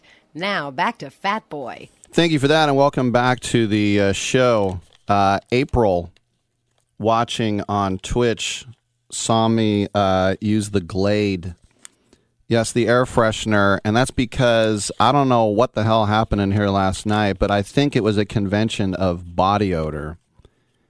Yeah, there's some B O. Remember that Seinfeld where the mechanic worked on his car, and he couldn't get the B O out of his car? And believe me, we've had some people sleep in here, squatters, weed, cigarettes. But, man, B O. Woo! B O will uh, stick with you. All right, so Bob Huggins doubles down on his thing. Um, another headline you may have seen, which I thought was interesting, was about um, Xavier Bobadar. And it's like, uh, wasn't that the person that Pontius Pilate gave the crowd instead of Jesus? Like, no, that was Barabbas. That was Anthony Quinn. Like, oh, who's Xavier Bobadar? And by the way, you're also not going to be a toll booth operator with that name. Do we have toll booth operators anymore? I don't think so. It's all electronic. But Uh, Xavier Bobadar is a Chiefs fan, Kansas City Chiefs, that allegedly robbed a bank in uh, Oklahoma, in Tulsa. And he was arrested in the nine one six. That's right. It just says near Sacramento. So that could be Shingle Springs. That could be Rescue. That could be Cameron Park. That could be Rockland. That could be Granite Bay. That could be Orangevale. Let me name all five hundred suburbs of Sacramento. Anyway, it doesn't say. It's sort of like when I'm in El Cerrito and there's an earthquake under my house, the epicenter, and they say, five miles north of Berkeley. There are two BART stations in El Cerrito. We're not that anonymous, are we? Golly. There's two BART stations, both called El Cerrito, too. It's not, doesn't say Fruitvale. It's, anyway. So, whatever town near Sacramento, people are like, no one, no one ever heard of that, but they've heard of Sac. But um, he was arrested one count of bank theft and one count of transporting stolen property across state lines. Each one is a federal offense, and each one carries up to ten years in prison. And this was covered on E S P N. The district attorney of Tulsa County, Steve Kunzweiler, said, quote, I am thankful for the hard work of the F B I in finding and arresting Xavier Bobadar. What's better, John Starr or Xavier Bobadar? One of them. Anyway, as Tulsa County was the first jurisdiction to arrest and charge Bobadar in December twenty twenty-two, it is the goal of my office to pros- pros- prosecute him in Tulsa County District Court prior to a federal case as a fugitive from justice from our jurisdiction after his bond was reduced over our objection. Bobadar posed an extreme risk to the public, and I'm grateful that no other citizen or law enforcement officer was subjected to the violence he demonstrated in Tulsa County, Oklahoma, end quote. Now, you might say, who cares? This is a true crime story, and it's not even that interesting, and he's a Chiefs fan, whatever. Half the people in prison are Raider fans. I mean, I can pretty much guarantee you that. Well, it's because he became one of those famous fans. It's sort of like if right field Will got arrested for like the biggest Bernie Madoff white collar crime, and they'd be like, A's super fan. Now, right field Will, who of course is my correspondent for the Arizona Fall League, uh, Will McNeil, he would never do that. Will's a good guy, but he was one of those super fans. And by the way, there was uh, the reason. Um, He was arrested before is because he robbed seventy thousand dollars from a bank in Clive, Ohio, or should I say outside of Des Moines. Des Moines is Iowa, not Ohio. Iowa, sorry, Clive, Iowa. Did I say Ohio? I meant Iowa. All right. Thank you, Dom. But um, he was also on a show called Kansas City Crime Stoppers. I think my favorite story ever of cops, and this might have happened more than once, was that the lady upstairs in an apartment saw a Cops episode, or no, sorry, America's Most Wanted, and she called and she goes, that guy's downstairs right now, and the guy, they went there to arrest him, and they said he wasn't watching America's Most Wanted. He was watching Jerry Springer. Uh, so, yeah. So, anyway, he removed his own ankle monitor. I'll give him credit for that. I didn't even know you could do that without, like, it's like a bear trap, without chopping off your own leg uh, at that point. But uh, once he was on the run, he had a one million dollars warrant. So, did somebody turn him in and get the cash? I don't know. But the bank he robbed in Tulsa, in Tulsa... It makes it even worse. It's not Bank of America, Bank of the West, Chase, Manhattan. It's the Tulsa. It's sorry. It's the Tulsa Teachers Credit Union. Come on, that's messed up. In Bixby, Oklahoma, or should I say, just outside of Tulsa. And so, he came in with a mask, and he was armed. And he, um, by the way, we found out on March twenty-fifth that they took off, he took off his ankle monitor. And so then his uh, parole officer went over there and they said he wasn't at his house. I can't believe it. He took off his ankle monitor and then he was not there. So this guy's been on the run for quite some time. And he thought, what hellhole can I go to now? And he picked S A C. That's kind of messed up. But um, apparently he has robbed banks, not just in Iowa and Oklahoma, but also in Nebraska and Tennessee. And he's also suspected of robbing two banks in Minnesota. And then he would launder the proceeds through casinos. In other words, you, it's not like he's betting. He's just put, putting it all in on chips, pretends to gamble, and then takes the chips up to the window and gets unmarked stuff. See? Even I can figure that out. So he was, his nickname was Chiefs-aholic, and he posed for a lot of pictures. And in fact, um, I think, believe he was at the Super Bowl, and they're like, "Isn't this the guy who?" And he had the mask on. He had the same wolf mask on that he used to rob the bank. So apparently, he redeemed over a million dollars. in chips at casinos in Missouri, Kansas, and uh, Illinois. But yeah, when you, you know, you just think about our criminal justice system right now. You wear the exact same. Not only did he have the uh, Chiefs mask, sorry, the wolf mask. Can't have a Chiefs mask; it'd be canceled. A wolf mask.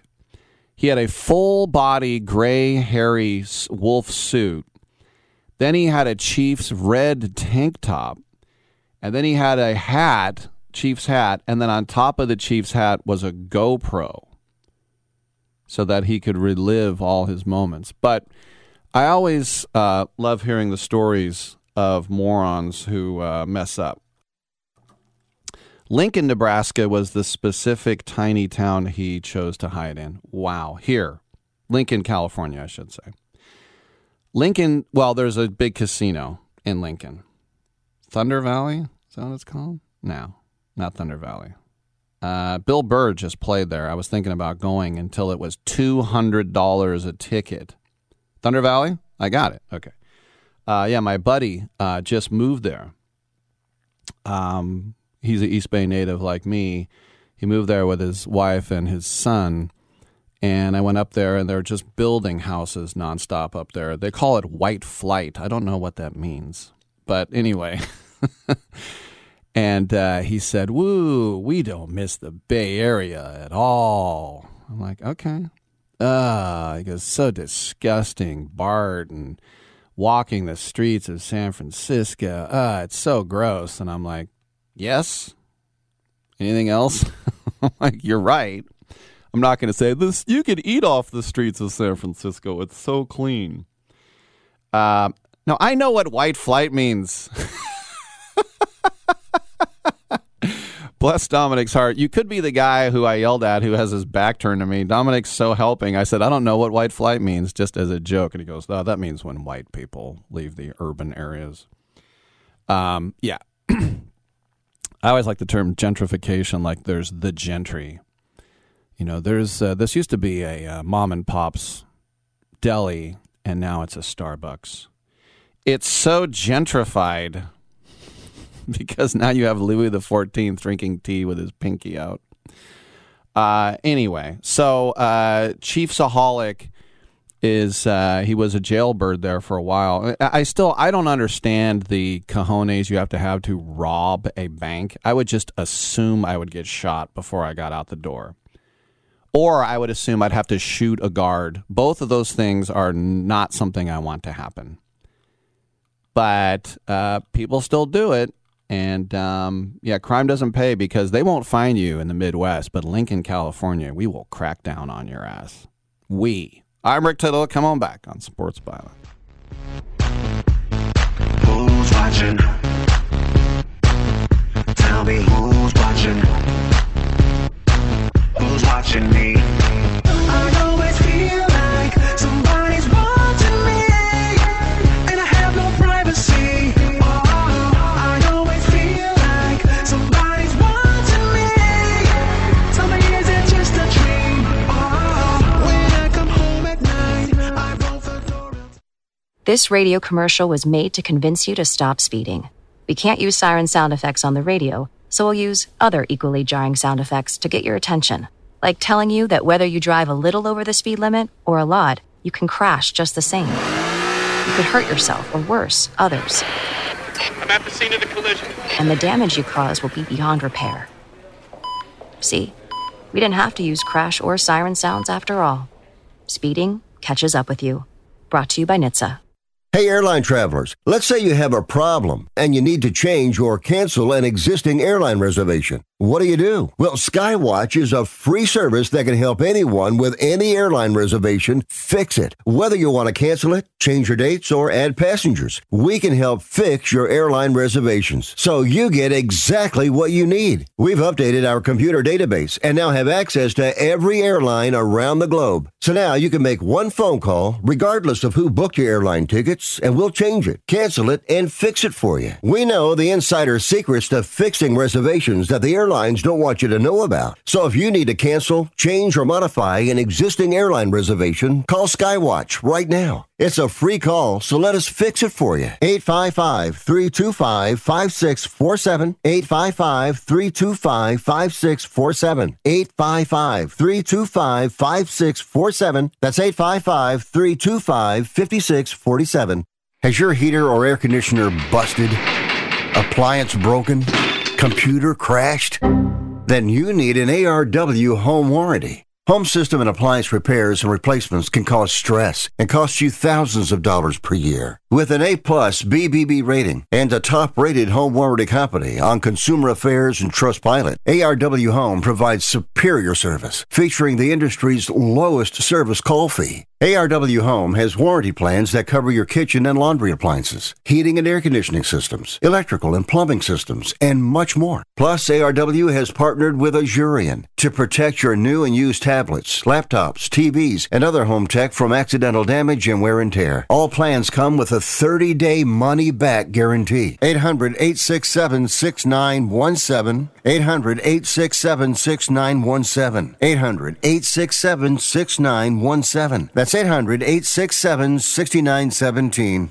Are you looking to sell your house? Call one eight hundred sell fast to request a free all-cash offer. We can buy your house in days, and you don't even have to clean or fix anything. There are no commissions or closing costs, no agents, no open houses, and no banks to deal with. Call one eight hundred sell fast or visit sell fast dot com to request your cash offer. There's no obligation. Call one eight hundred sell fast. That's one eight hundred seven three five five three two seven. Or visit sell fast dot com to get your free cash offer. Sell Fast is a home buyer referral service. Each office independently owned and operated.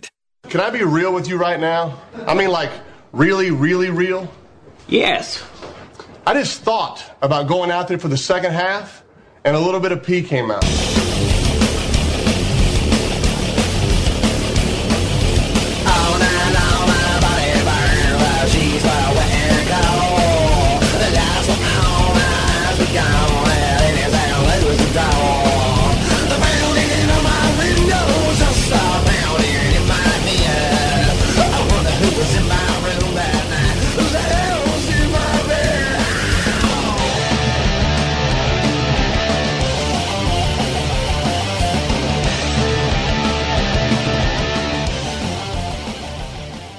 Rick Tittle, you done broke my heart, but I still take you back.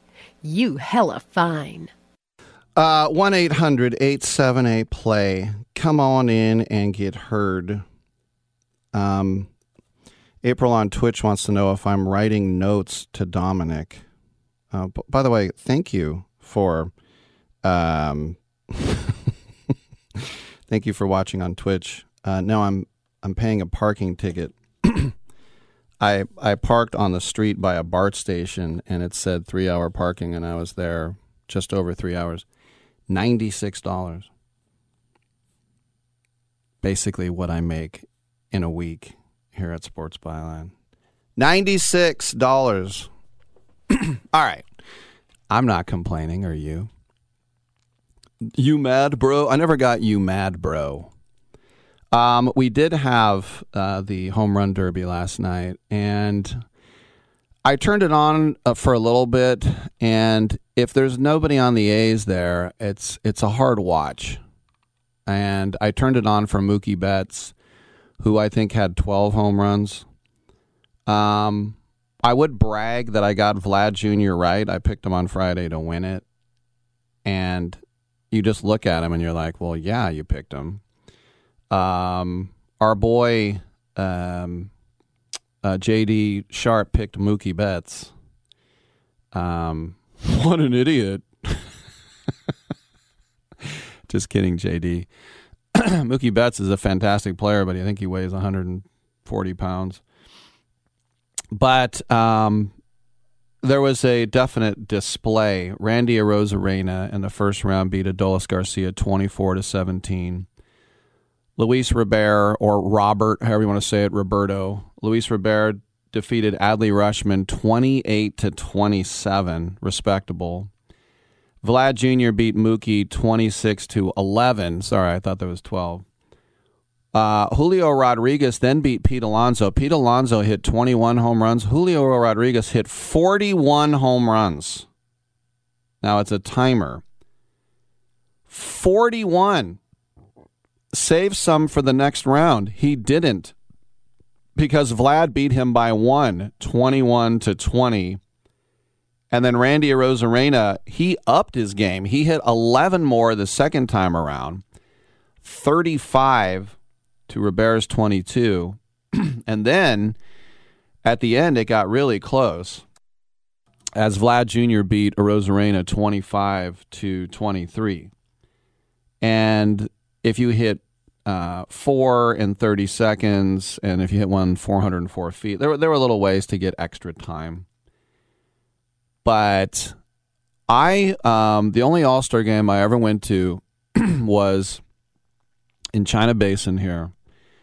And it was a fun two days. The first day I went was the Home Run Derby, and a guy named Vladimir Guerrero Senior with no batting gloves and no hat.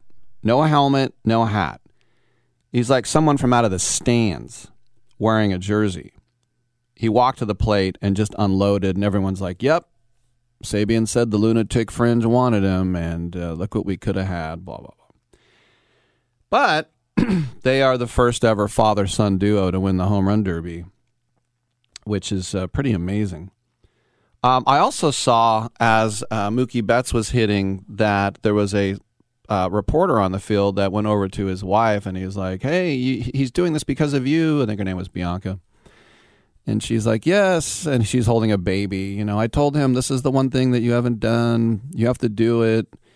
And then he's like, blah, blah, blah. And she's like, what? And he's like, so he needs to make up a lot here. And you know who the reporter was? It was my man Alden Gonzalez.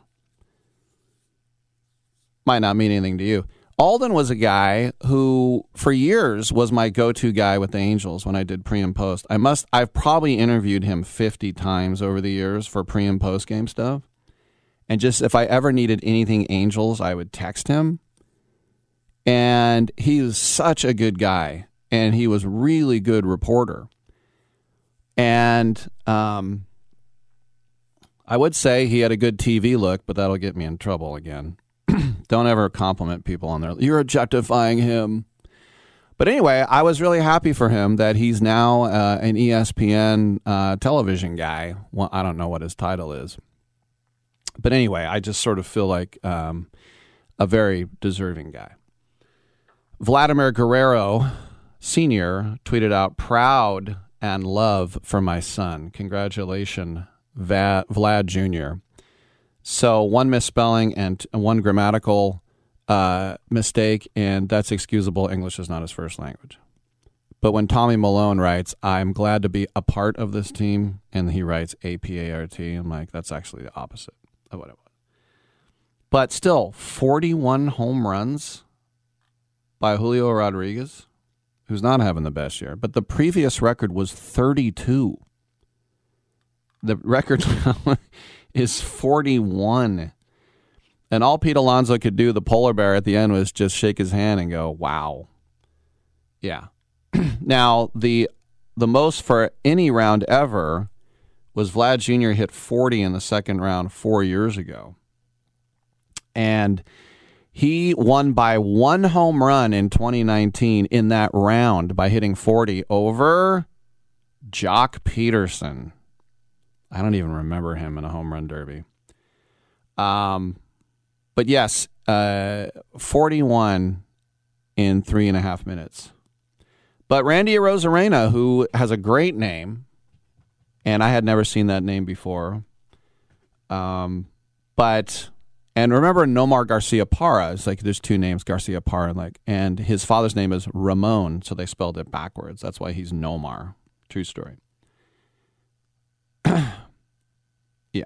Um, what's Dominic spelled backwards? Sim- Have you ever thought? Cinemod. I've definitely done this before. Cinemod, yeah. Mine's Kerr. Steve Kerr. Cinemod. Cinemod sounds like Hammurabi's successor. And then in the Tower of Babel, Cimarron directed his cavalry. All right. Uh, but Arozarena, thirty-five in the second round, Uh, is pretty amazing as well. But this is the thing about just keeping it together. And I remember uh, Josh Hamilton, he had some ridiculous first round. I think he was probably the guy that had the record, was I say thirty-five, whatever. But there were, if you're counting, three hundred forty-one home runs or balls hit over the fence. The longest was Luis Robert, four hundred eighty-four feet. The hardest hit, these are things that we didn't know in the past, but we do now. Pete Alonso, one hundred thirteen miles per hour. And so StatCast put together, and I'm going to mention it, all three hundred forty-one home runs.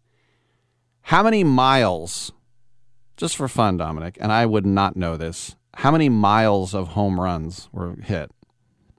How, how many home runs were hit? Uh, three hundred forty-one, and they're all going about four hundred feet. It would be like three miles? Close. twenty-six point three. Yikes. If a train leaves Chicago going twenty miles per hour. No, I mean, that's a fair guess. I probably would have said the same thing. Uh, what are you going to do? But now we have a list of most home runs all time in the Home Run Derby. Pete Alonso has one hundred ninety-five. Does this matter? Not really. then Vlad, then Julio Rodriguez, then Albert Pujols, and then a tie with Jock Peterson and Juan Soto. Todd Frazier, he won his in Cincinnati, if I'm not mistaken. Um, the the interesting thing about Todd Frazier for me, just as an aside, is when I was in spring training one time and I was in Glendale, Arizona, and I was in the stadium that is co-operated by the Dodgers and the White Sox. And I went into the clubhouse of the White Sox. I wanted to sit down with Brett Laurie and uh, interview him because he had just been traded from the A's. And Jimmy Rollins was in there, and um, uh, Edward Scissorhands, Chris Sale, and uh, Drake, the kid. I'm leaving, you know, that whole thing. Um, so LaRoche. But I remember uh, Todd Frazier was talking to somebody, and I forgot what the topic was, and I'll just pick the topic of chicken wings because I want you to hear how he sounded. He'll just, I'll tell you what, chicken wings is tasty because if you put the sauce on the chicken wings, then the sauce and the chicken wing together forms a combination of a tasty snack. Yeah. Anyway, that's how he sounded. He's from Toms River, New Jersey. And I was like, did that happen to him in the minor leagues? I know New Jersey is kind of close to the Carolinas and Virginia. Kinda. It was, anyway, it sort of reminded me of a guy that I grew up with in the East Bay named Jeff. And he was always like, hi, Ricky. Hey, Ricky, do you want to play? This was last week. I was like, what's going on, Ricky? I was Ricky till I was sixteen. Um, but I saw him, and he had become a construction worker. And I hadn't seen him for years. I'm like, what's going on? He goes, I work for local pile drivers two twenty-two. I'm like, you you know you're from Richmond, right? What ha- what happened with that? Uh, also, Adley Rushman, as I said, you know, this is a guy... They said, Mister Pacific Northwest. Why? Well, he was born and raised in Portland, and then he went to Corvallis to college. And uh, so he was the quote-unquote hometown guy. But that would be like saying that if I participated in it and everyone else was from the East Coast, Tittle's home stadium, West Coast guy. Do you know how much affinity I have for Seattle? He's a West Coast guy. That's like saying someone in Atlanta and New York have something in common. But it looked like when you're watching it that Luis Robert was going to be the guy. I mean, he just stepped into the box. I don't even think he broke a sweat. I don't even know if he took a full swing. But yes, if you if you're embarrassed for Mookie, don't be, because I remember when they went by country and Jason Bay of Canada had zero home runs. This is back when you only got a few amount of pitches. Zero home runs. And Mark Teixeira represented the United States, and he had one home run. So definitely not on that list of the most ever. Julio Rodriguez tweeted, Mariners fans, I know we didn't come out on top, but you guys made this experience at the Home Run Derby unbelievable. You guys are truly the best. And thank you for always supporting me through it all. No place like home, and then a blue heart, and then fingers crossed. In other words, I don't really mean it. No, he means good luck. All right. I'm Rick Tittle. We'll take a break. Come on back on Sports Island. Who's watching? Tell me who's watching.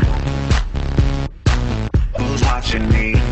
I always feel like somebody's watching.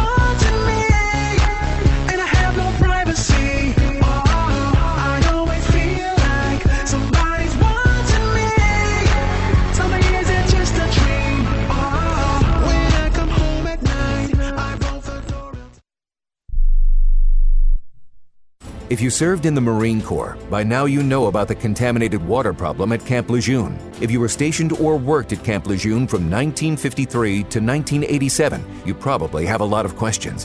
We have some answers. You could be entitled to compensation.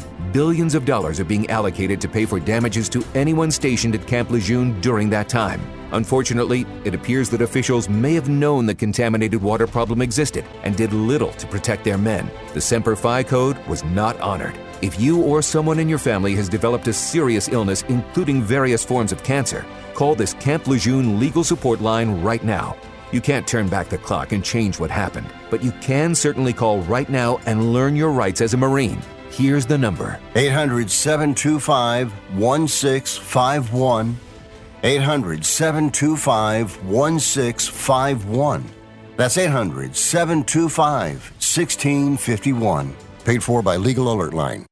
Everyone watches more than five hours of television. Really? And that's not counting mobile viewing. Get Dish T V and make that time worth it. With Dish, you can get hundreds of channels, access to all kinds of sports, tons of movies, premium channels, and more. Another thing that's really cool with Dish is you can watch most of your favorite shows on your mobile device anywhere for a lot less than cable. Yes, that's right. We are asking you to watch more T V and not less T V, but make it better television with Dish this time, anytime, anywhere. So So call right now and learn how easy it is to save on your television bill and get the most out of your T V viewing experience. Dial that number and I promise you we're here waiting for your call because we want to save you money and give you better television. We are Dish T V. eight hundred, two nine three, zero three two eight. eight hundred, two nine three, zero three two eight. eight hundred, two nine three, zero three two eight. That's eight hundred, two nine three, zero three two eight. If you're living with diabetes and using insulin, you know the pain of pricking your fingers over and over again. Ouch! Well, by wearing a small remote device called a continuous glucose monitor, or C G M, you can reduce the pain of pricking your fingers. If you administer insulin three or more times per day or use an insulin pump, call now and learn how a C G M can help you. Painless. No more pricking my finger. No finger pricks. Convenience. They delivered it free and they took care of all the paperwork. You can reduce pain right away. Plus, it's accurate, easy to use, and helps you spend more time in range. And if you have insurance, you can get a new C G M at little or no out-of-pocket cost. Call now and get free shipping of your new C G M. Plus, we'll bill your insurance for you. eight hundred, three nine zero, five one six zero. eight hundred, three nine zero, five one six zero. eight hundred, three nine zero, five one six zero. That's eight hundred, three nine zero, five one six zero. Teams have four attempts to move the ball ten yards. So if you see a graphic on your screen that says first and ten, that means it's the team's first attempt to get ten yards.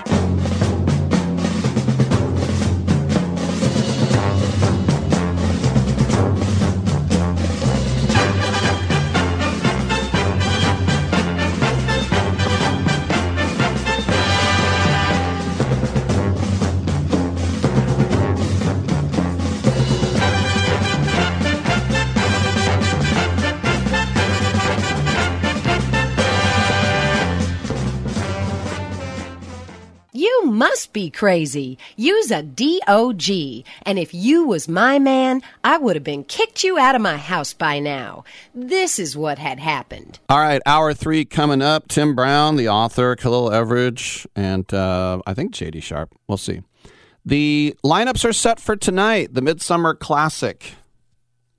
Puck, Oberon, Bottom. Oh, wait, that's Midsummer Night's Dream.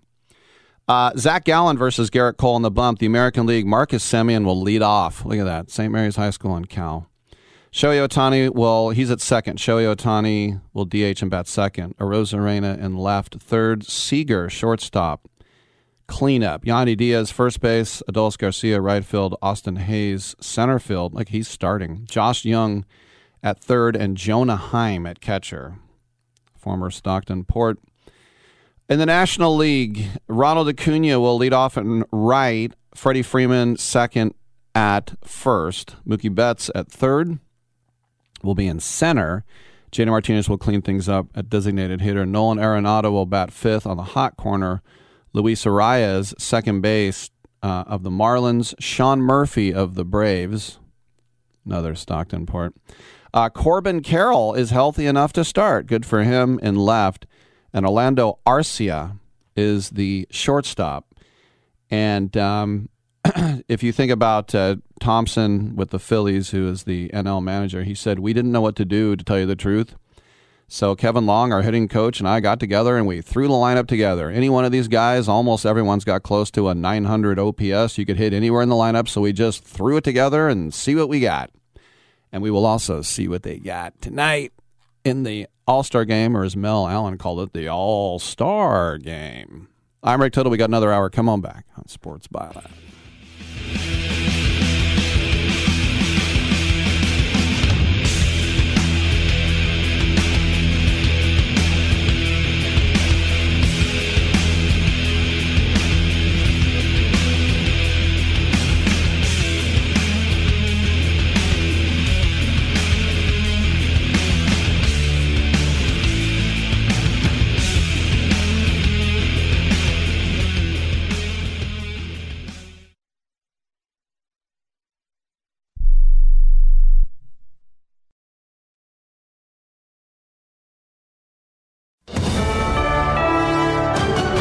U S A News, I'm John Schaefer. President Biden will meet Ukrainian President Zelensky at the NATO summit to discuss Russia's war in Ukraine. Ending that war is a priority for NATO leaders. Zelensky taking to Twitter to express his frustration, stating that there seems to be no readiness to invite Ukraine to NATO or make it a member.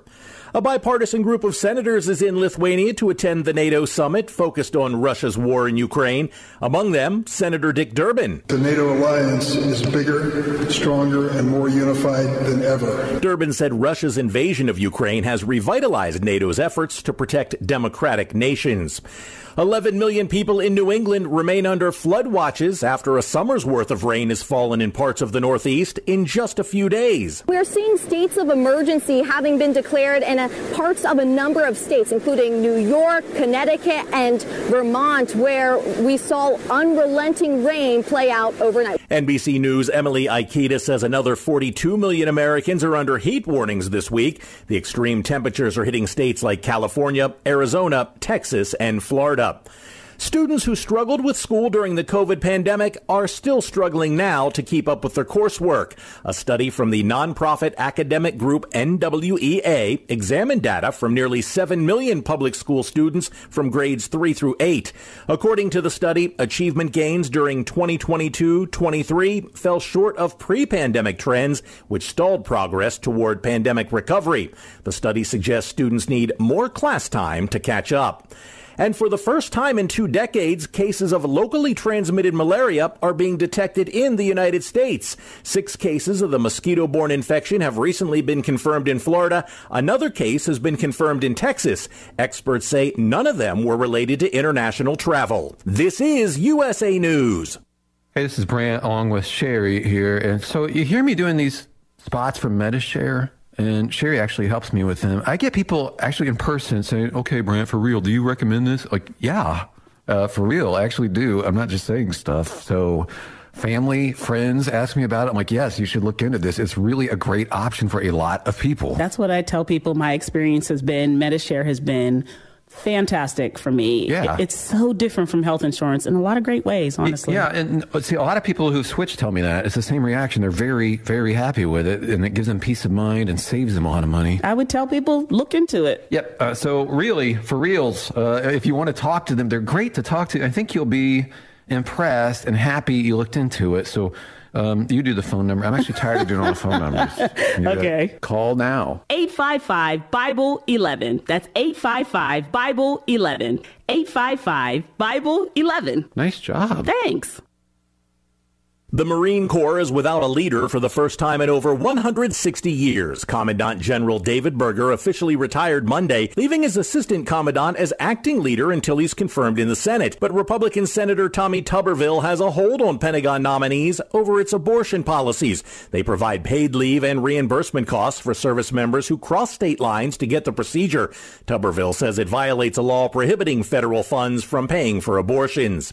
P G A Tour officials will answer senators' questions Tuesday on the agreement between the P G A and Saudi Arabia's Sovereign Wealth Fund to create one global golf league. Aaron Rayal reports. The P G A Live Golf merger, a pact between bitter enemies that shocked the golf world, will come under scrutiny today on Capitol Hill as Senator Richard Blumenthal and Ron Johnson called a hearing to investigate a final deal between the two sides. The merger will also be investigated by the Justice Department, which was already investigating the P G A Tour and other powerful powerful golf bodies for potential anti-competitive behavior. Lawmakers have the ability to make life difficult for the tour, going after its tax-exempt status, and will probe LIV about whether its work constitutes that of a foreign agent. The Saudi-backed LIV Golf Tournament persuaded many of the golf world's top players with hundreds of millions of dollars to participate in their league. It's July eleventh, also known as Free seven eleven Slurpee Day. To celebrate the convenience store chain's ninety-sixth birthday, anyone who stops by can get a free small Slurpee. I'm John Schaefer, U S A News. This is Ron Barr. Be sure to check out Sports Byline and the eight side Network's outstanding eight part podcast series, Behind the Barrier, Voices from the Negro Leagues. Here, Willie Mays, Hank Aaron, and others share their stories of the Negro Leagues, the challenges that the players face, and the importance of Negro League baseball to the game's history. Behind the Barrier is available now on the iHeart Podcast Network and all podcast platforms, including Apple, Amazon, Spotify, Stitcher, and Pandora. Check out Behind the Barrier.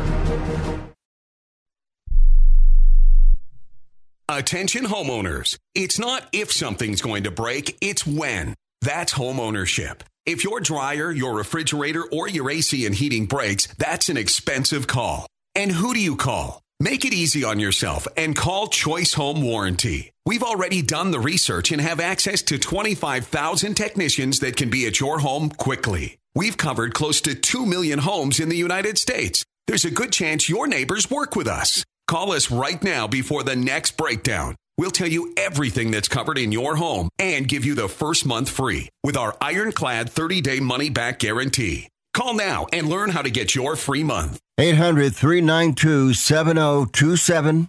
eight hundred, three nine two, seven oh two seven. eight hundred, three nine two, seven oh two seven. That's eight hundred, three nine two, seven oh two seven. Limitations and exclusions apply. First month free with purchase of single plan. Visit choice home warranty dot com for more details. Rick Tittle knows his sports. I hate that guy. I love that guy. Oh my gosh, he's so fine. Rick Tittle brings home the bacon, fries it up in a pan, and then he eats it. Ricky T in the hizzle for shizzle, biznatch.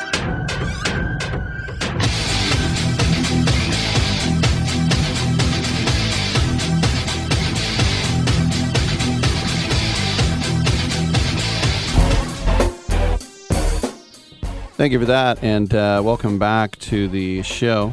one eight hundred, eight seven eight, P L A Y, one eight hundred, eight seven eight, seven five two nine. We always have these articles about winners and losers in the draft. Even in the baseball draft, they have winners and losers, blah, blah, blah. And um, I noticed that the A's uh, drafted this kid Um, out of uh, Oral Roberts, who had the all-time uh, leading um, hit streak in the history of uh, Oral Roberts. His name is uh, Jonah Cox, and um, he hit four twelve to help the Golden Eagles get to the College World Series.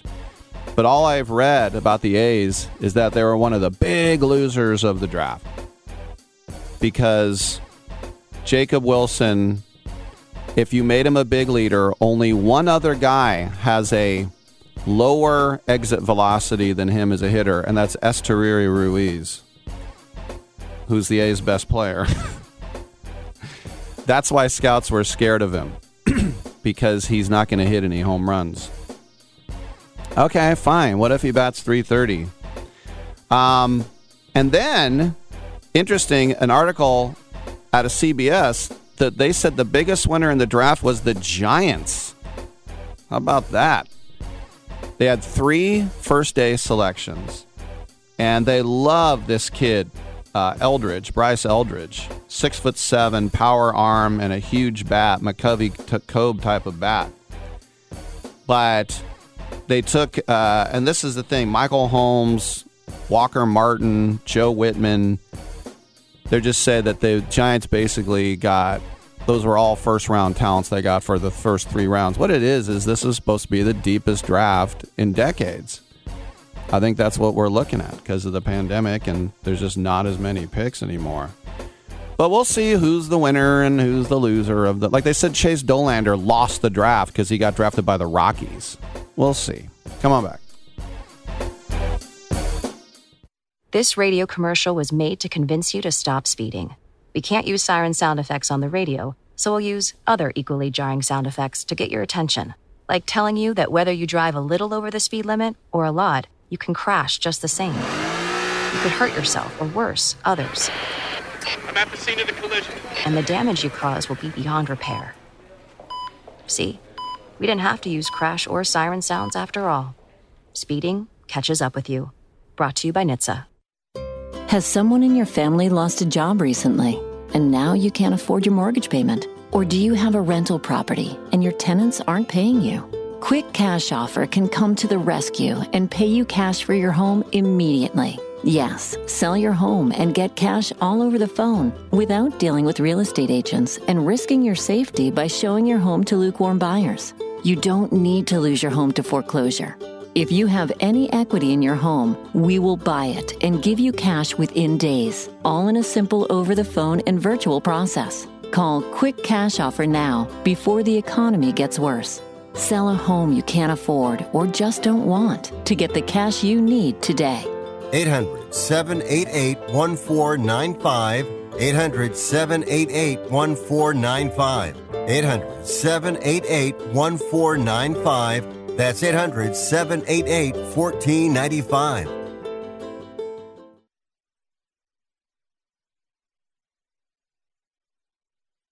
Remember in the beginning, when you first started to build a life for you and your family, you never imagined it would come to this. Instead of living your dreams, you're living with debt. In fact, it's smothering you.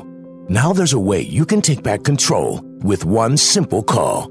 If you owe ten thousand dollars or more in credit card debt, you qualify to receive a free, no-obligation consultation on how to get rid of that debt for good. Call the Debt Helpline now. We work on your behalf to reduce your debt. We specialize in credit cards, retail store cards, and medical bills. One simple call is all it takes to get the ball rolling to a debt-free life.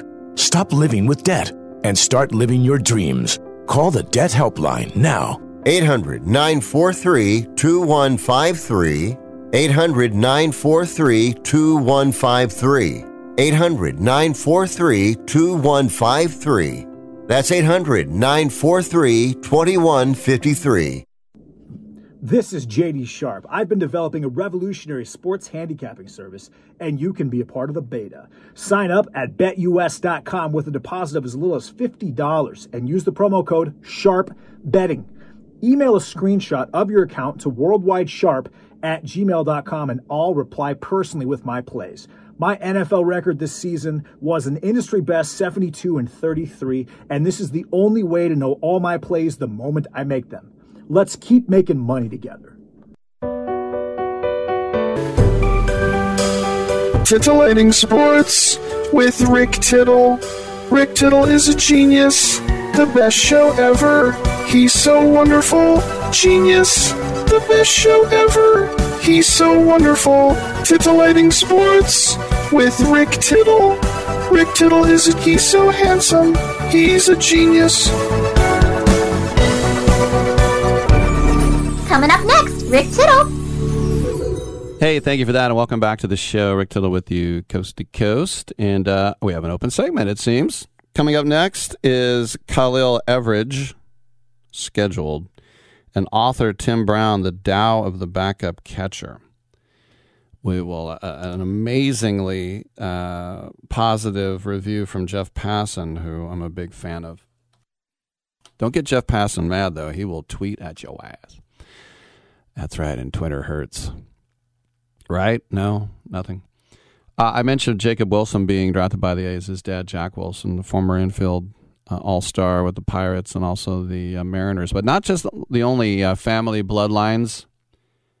Uh, I was talking yesterday with Nick Turturro about George Lombard, and he's the bench coach for the uh, Tigers, and uh, he played in six years in the bigs.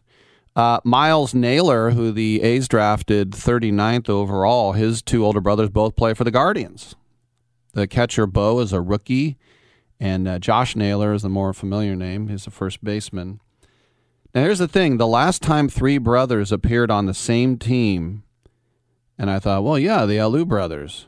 No. Hector, Jose, and Tommy Cruz with the Cardinals. Okay. nineteen seventy-three, so I guess I'm wrong. Uh, Jake Galoff.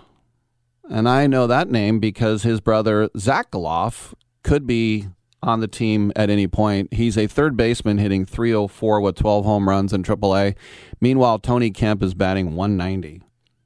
Just call up Zach Galoff, will you? By the way, if Zach Galoff had a bet with his brother, Jake Galoff, about who would be drafted higher, the A's took uh, Zach Galoff a few years ago, sixtieth overall. The Dodgers yesterday took uh, Jake Galoff, sixtieth overall. They were both the sixtieth overall pick. That's funny. Uh, Paul Wilson, a left-handed pitcher, got drafted by Detroit. His father was Trevor Wilson of the Giants. And there's three things about Trevor Wilson that I really remember, and I was working T V in those years for the Giants, was, or doing Giants games, I should say, not an employee. One was he his natural look was a smile, so he was always like this. Do you remember Trevor Wilson? So Trevor Wilson always looked like this.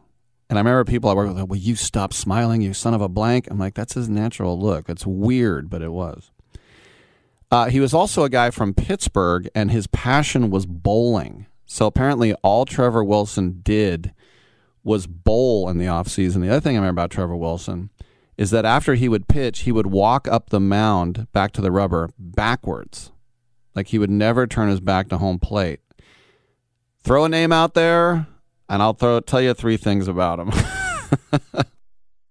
Anyway, Trevor Wilson um, had a pretty good career with the Giants. I mean, he had a sub four E R A.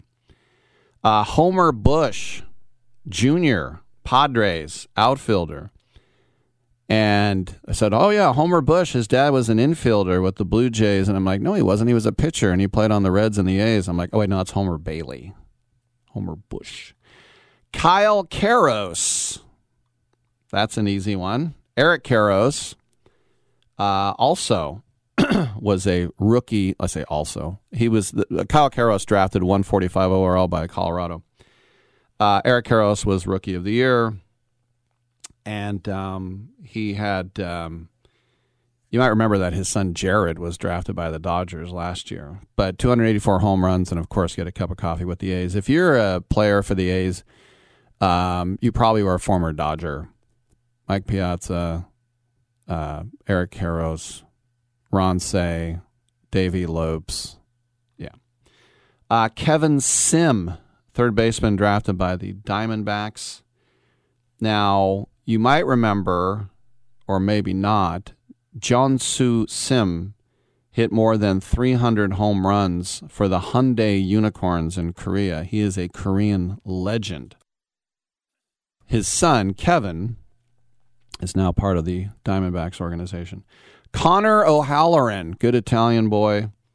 His father, Greg, pitched briefly for the Marlins. Um, he appeared in twelve games, every one as a pinch hitter. Wow. That's pretty good. And uh, two hits. It's two more hits than I got. Um, I mentioned Jonah Cox, who batted four twelve and has the all-time college hit streak. Batted, uh, drafted by the A's, one sixty-six overall. His dad, Darren Cox, played for the Expos in uh, nineteen ninety-nine. So I, there are some bloodlines, yeah. But the whole thing about winners and losers from the draft. You know, you could write an easy article just saying, the winner, L S U baseball. Yeah, that's true. And not just Skynes and Cruz, but you had three other top one hundred selections. Ty Floyd was thirty-eight to the Reds. He's a right-handed pitcher, as is Grant Taylor, fifty-one to the White Sox. And the first baseman, Trey Morgan, went eighty-eight to the Rays. That's pretty good when the top one hundred picks, five of them, and one and two are your team. But just getting back to to Chase Dolander, he was the top college pitcher going into the season. He might have even been number one overall. But apparently he tinkered with his delivery. The fastball command wasn't there. His new slider wasn't working. But he finished the year very strong, and the Colorado Rockies took him ninth overall. And so they said, oh, he really lost. Why? Well, because they say that Colorado doesn't develop pitching, and two, that if he plays at Coors Field, the ball's going to fly out. Well, this is the same thing like Todd Van Poppel. I'll never play for the Braves because they stink, you know, and then they go on a dynastic divisional run. So it's just too easy to say that. I mean, you think about Kyle Freeland and John Gray. Those were first-round picks by the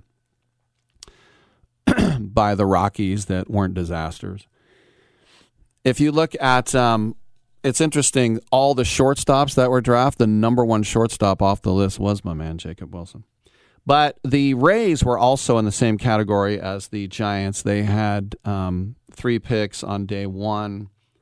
And Braden Taylor, I said, was my favorite guy. He's out of T C U. Adrian Santana is a high school shortstop. And Mississippi State outfielder Colton Ledbetter uh, is a left-handed uh, power hitter who both were supposed to be a first-round pick. Everybody was supposed to be a first-round pick, right? Uh, I thought that the the Marlins did a good job, but another uh, article I said said that the Kansas City Royals were the real loser. Why? Well, because they took Blake Mitchell, number eight overall, a high school catcher. Never take a high school catcher. Really? Well, does he have to stay a catcher? And then Blake Walters, the Illinois right-handed pitcher at forty-four overall, they said, well, we th- we thought he was going to be lower. We don't know. That's the thing. Don't draft a high school catcher is the stupidest catchphrase I've ever heard. Like, defense wins championships. Good pitching will always beat good hitting. I'm going to point out twenty examples where it didn't. Yeah, but I do love that. The big loser were the A's because they drafted Jacob Wilson. No one struck out fewer times in all of college baseball. Boy, that guy sucks. I'm Rick Tittle. Come on back on Byline.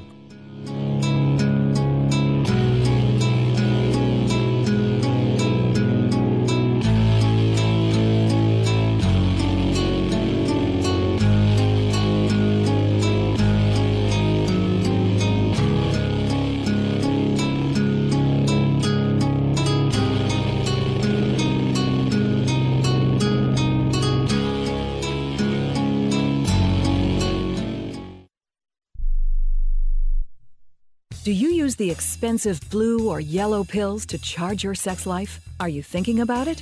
What if we can promise you the same results for less than three dollars a pill? If you're paying twenty dollars a pill for the other pills, you're getting taken to the cleaners. Our pills deliver the exact same results for less than three dollars. You'll save more than sixteen dollars a pill for the same results. And right now, radio callers will get forty-four blue or yellow pills for one hundred twenty bucks with free discreet shipping. You can save more than seven hundred dollars off pharmacy prices. Charge your sex life now and save a ton of money. Call now and get your forty-four pills and save over seven hundred dollars and qualify for free shipping.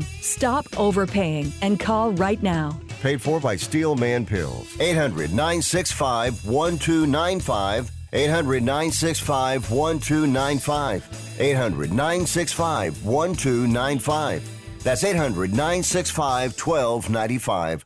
How would you like to get high-speed internet for your home for less than two dollars a day? That's right, for about fifty bucks a month, you'll get lightning-fast internet. Are you paying less than fifty bucks a month right now for your internet? Then call Whole Home Connect right now for blazing fast internet at fifty bucks a month with no price increases, no hidden fees, no contracts, no upfront costs, no equipment fees. It's a great deal. And guess what? You can try it for fifteen days.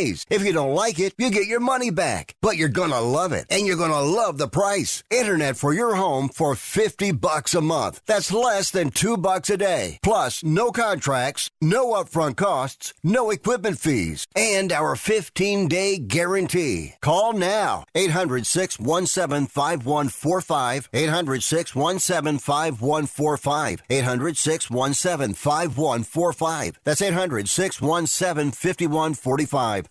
I am a non-attorney spokesperson representing a team of lawyers who've helped people that have been injured or wronged. Have you been diagnosed with cancer? Do you use pesticides in your job? Specifically Roundup. Roundup, made by Monsanto, contains a chemical called glyphosate, which has been linked to cancer. If you've used Roundup and you have cancer, you may be entitled to a cash award. Over ten billion dollars has been set aside to pay users of Roundup who've been diagnosed with cancer. Time is almost running out to file your claim. So if you've been diagnosed with cancer and you've used Roundup, call the legal helpline now. You could receive a free cash award and have your medical expenses covered. And time to file is almost gone, so please call right now. eight hundred, five three five, six zero seven eight. eight hundred, five three five, six zero seven eight. eight hundred, five three five, six zero seven eight. That's eight hundred, five three five, six zero seven eight.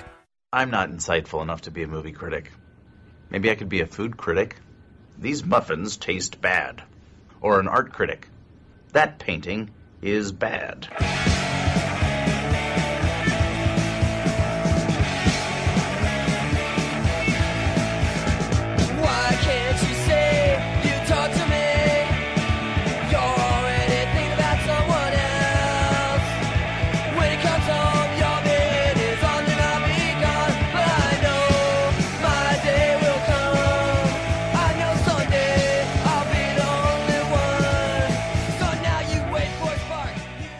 I'm so disgusted by Rick Tittle that I find him very intoxicating. Thank you for that. Welcome back to the show. Rick Tittle with you coast to coast and around the world on American Forces Radio Network. We've really been pumping up this movie, The Crusades. Rules were made to be broken. I had the uh, director on uh, the other day, Leo Milano. We had Nick Turturro on yesterday. Uh, tomorrow we'll have the gaffer and a best boy, but right now we have actor Khalil Everidge. Khalil, we're pumping this up because it's just that good, isn't it? It's amazing. I love the film. I'm very proud of it. I'm very proud to be a part of it. Now, did you have your own Catholic school experience, or if you didn't, how did you like research the agony of that? Um, oh, I'm sorry. Uh, no, I didn't go to a Catholic school. I went to a public school all my life. Um, but I did go to all boys high school, or we had a boys academy in our school, so it was all boys. So uh, it's it's less Catholic and more just about you know all, you know the, the camaraderie with with the guys. Yeah, I went to an all boy Catholic high school as well in Richmond, California, and there is something to be said about you know you can concentrate on sports and you got a lot of friends, but on the other hand, maybe nobody combs their hair and people are wearing dirty clothes because they're not trying to impress anybody. Impress anybody, facts. Facts are definitely a little musty, too. All right, so the Crusades, Our Lady of the Crusades, an all-boy high school, and it's going to close, and you are going to uh, be joining the the rival school. And so what do you and your friends set out to do before that happens? Um, so the movie takes place in a, it's, it's, it's two days, it's a weekend. Um...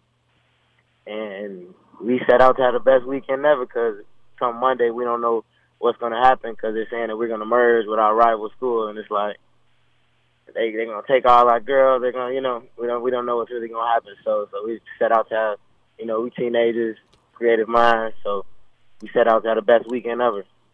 Tell us about who the wrecking crew is in this film. The wrecking crew is, a, so uh, one of the guys, uh, He's, he's girl crazy, um, so he, he's the captain of the of the wrecking crew, and he's he's trying to wreck everybody. He's trying to tear tear tear everybody's fun down. So so uh, yeah. So for you with your career, I mean, you've been in a lot of good projects now. What's that like when you know in Hollywood it's so hard to get work and yet your career is on, on going really well right now. How do you sort of cultivate that through your representation and the scripts that you pick? Um, I want to. I started off uh, with the movie Beats. Uh, it's on Netflix. Um, came out in uh, twenty nineteen, and that was a, a, a, a drama. And I, and I, my my favorite type of movies to watch, and my favorite type of movies to, to do, are coming to age films, and that was a, a big coming to age film. But you know, I was a real goofy kid in, in high school. I was I was the funny guy. I was the you know the quote unquote class clown. Um, so when everybody came out to see the movie, they they thought it was gonna be a comedy, but uh, and they saw a whole different side of me. Um, so you know, I had, I had never done a comedy yet. Um, Cobra Kai is more of a um, action drama more than a comedy. Is is very funny, but it's more of a drama action. Um, so just that it was hilarious. You know, the writers, Sean Leo and, and Jack, they're hilarious people. They put together a great script, and you know, they they had they had me from day one. So uh, for you now playing a high schooler, it's not like you're thirty-seven, right? How old are you? I'm twenty-two. Okay. Uh, when we shot the movie, I was twenty. All right, so it's not that much of a stretch, right? Yeah, it's not that much of a stretch. Uh, I play I play sixteen in, in Cobra Kai, so uh, it, it, it, it wasn't that much of a stretch. So um, do you now, it's funny because I was mentioning Nick Turturro, and he did all this serious stuff until Adam Sandler put him in a movie, and they realized right. that he actually had great comic timing. Do you want to make more movies like this now? Um, like I said, I like I like movies that, you know, inspire the, the youth and the people that are coming up, uh, and that, that people around my age group can, can relate to. So, I, you know, I love, like I said earlier, I love coming-to-age films. So whether it's a comedy or, you know, a drama, just if it has a good story behind it and, you know, then a lot of people can relate to it, then those are the type of films I want to do. Well, being that's your favorite genre, you know, every generation always looks down on the youth, and it's like, oh, these millennials with their TikToks, and they don't know, blah, blah, blah. what, what are some of the things, because obviously the amount of information and knowledge that your generation can get is instantaneous, but what what would be one or two criticisms you'd have on, on your generation, if any? Criticisms? Um, like, are we not too... Not really criticism. No, I wouldn't say criti- yeah. I wouldn't say criticism. Mm-hmm. I, I I would say more more in the way we do things. You know, I I'm trying to show I'm trying to shine light on things through film. Mm-hmm. You know what I'm saying? That's a that's a you know I'm not really hurting anybody through that. You know what I'm saying? Just so in in the way we do things, I feel like you know we can keep it a little bit more classy. Uh, uh, our our generation. Uh, so you know, but. I feel like we doing. I feel like we on point. I feel like we're gonna be the best generation out of all of the ones to come. Yeah, you know, I, I I hear what you're saying about more classy. Do you mean the fact that it just seems like okay to, to throw F bombs everywhere now and no one cares? There's like no no decorum. I, I I wouldn't say uh, F bombs. I love a good F bomb here, uh, but. Um, Yeah, this isn't the way we, we do things, right? People, people do things. All right, I'm getting too deep here. Tell me about, off the top of your head, your favorite five minutes of this movie. Um, my favorite five minutes of the movie is probably best. Um, I think that's when when the wrecking crew is chasing us through the uh, through the neighborhood, trying to get us. Um, I don't want to spoil the movie, but. We were really scared of them. It's like it's, it's like fifteen of them, and there's only like three of us. So so, and they just want us. So uh, yeah, running from them is, is, is very crazy through the neighborhood. All right, we've been speaking with Khalil Everidge. He is one of the stars from V M A Releasing. It's called The Crusades. Rules were made to be broken, uh, which is uh, on video, uh, on demand, and uh, digital in theaters uh, right now. Khalil, thanks for coming on, man. Appreciate it. Yeah, man. Thank you for having me. No doubt. And uh, yeah, I got a little deep there. Um, it's funny. I know somebody who um, has her son is going to be a senior in high school. And he said the one thing that he hates about his generation is that they'll all agree to go meet somewhere, and then when everybody gets together, everybody's on their phone. Like, no one's talking to each other. It's like, we all agreed to come here. Let's hang out. Let's talk. And then, but everybody's just buried on their phone the whole time. And I'm not going to criticize, because if I was in that generation, I might be doing the same thing. You know, I'm sometimes buried on my phone, which I hate. It's like people always tell me, you got to get Instagram. You got. I'm like, if I do, then I'm going to look at it, you know? And it's like, and plus, I don't feel like starting the building process all over again. Now I'm up to fifty followers. I'm like, ah, oh, I just, I can't. I can't. I, I sort of like leveled out at five thousand five hundred something, like, I don't know, like almost ten years ago. And I've like consistently been in the, in that range. It might go up twenty and down thirty. I notice as soon as somebody likes something now, I sort of, and it's some uh, person who's pretending to be a girl, and it's just like, look at us, we're strippers, woo! I, all I do when I go on Twitter is just block nonstop, block, block, block. Every ad that has ever been on Twitter, block. And now every once in a while there's some article, it'll say, Harrison Ford said this about the new Indiana Jones movie. I go, what do you say? Well, you can't look because you blocked that. And I'm like, oh, wow. That's on me.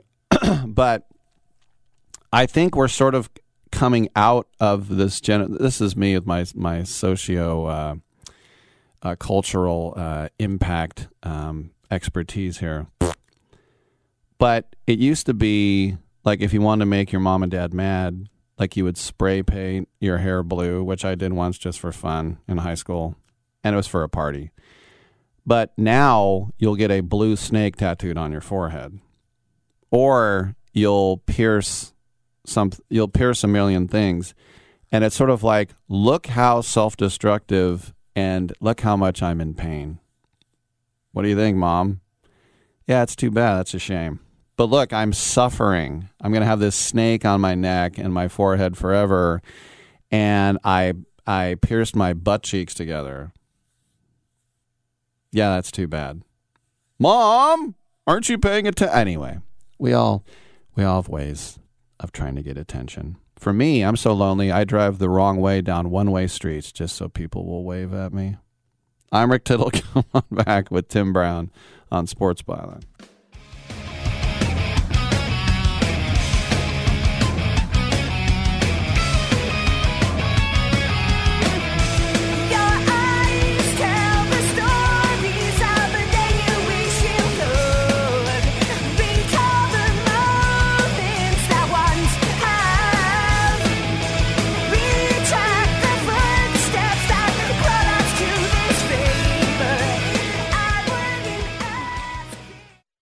Here's a message just for the attorneys out there.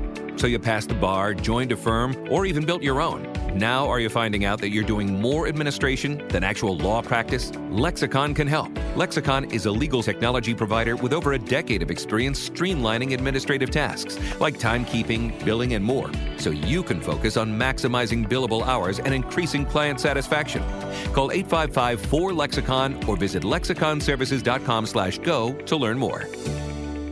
One out of two Americans thinks their life is worthy of a book. Here's another startling stat. You may be one of the fifteen percent of people who bothered to start your book and one of the six percent that got halfway through it, but your gem of an idea likely died. Or did it? Some published authors are making significant money, so join the ranks of the successful people that finish their books with help from Dorrance Publishing. Call right now, and our experienced editors and writers will explain to you what it's going to take to get your book completely written, published, and then taken to market to sell it. It's a free consultation, so call right now. Find out how much time and money it takes to finally get that book idea of yours published. Make your dreams happen. Call Dorrance Publishing right now. eight hundred, four eight five, six thousand three. eight hundred, four eight five, six thousand three. eight hundred, four eight five, six thousand three. That's eight hundred, four eight five, six thousand three. Airlines have just reduced their prices even more. Book thirty days in advance and save big. Want the absolute lowest prices on your airline tickets? Then call the Low-Cost Airlines Travel Hotline right now for prices so low we can't publish them anywhere. The only way to access our low rates and save up to seventy percent is to call. Save hundreds on your vacation tickets by calling right now. You can fly anywhere in the world and pay discount prices on your airline tickets. Book a flight today to London, Paris, Madrid, or anywhere else you want to go and pay a lot less guaranteed. Call the International Travel Department right now at Low Cost Airlines. eight hundred, seven five four, four five three one. eight hundred, seven five four, four five three one. eight hundred, seven five four, four five three one. That's eight hundred, seven five four, four five three one. You can host the best backyard barbecue when you find a professional on Angie to make your backyard the best around. Connect with skilled professionals to get all your home projects done well. Inside to outside, repairs to renovations. Get started on the Angie app or visit Angie dot com today. You can do this when you Angie that. It doesn't really matter. I, uh, I don't like my job, and uh, I don't think I'm going to go anymore.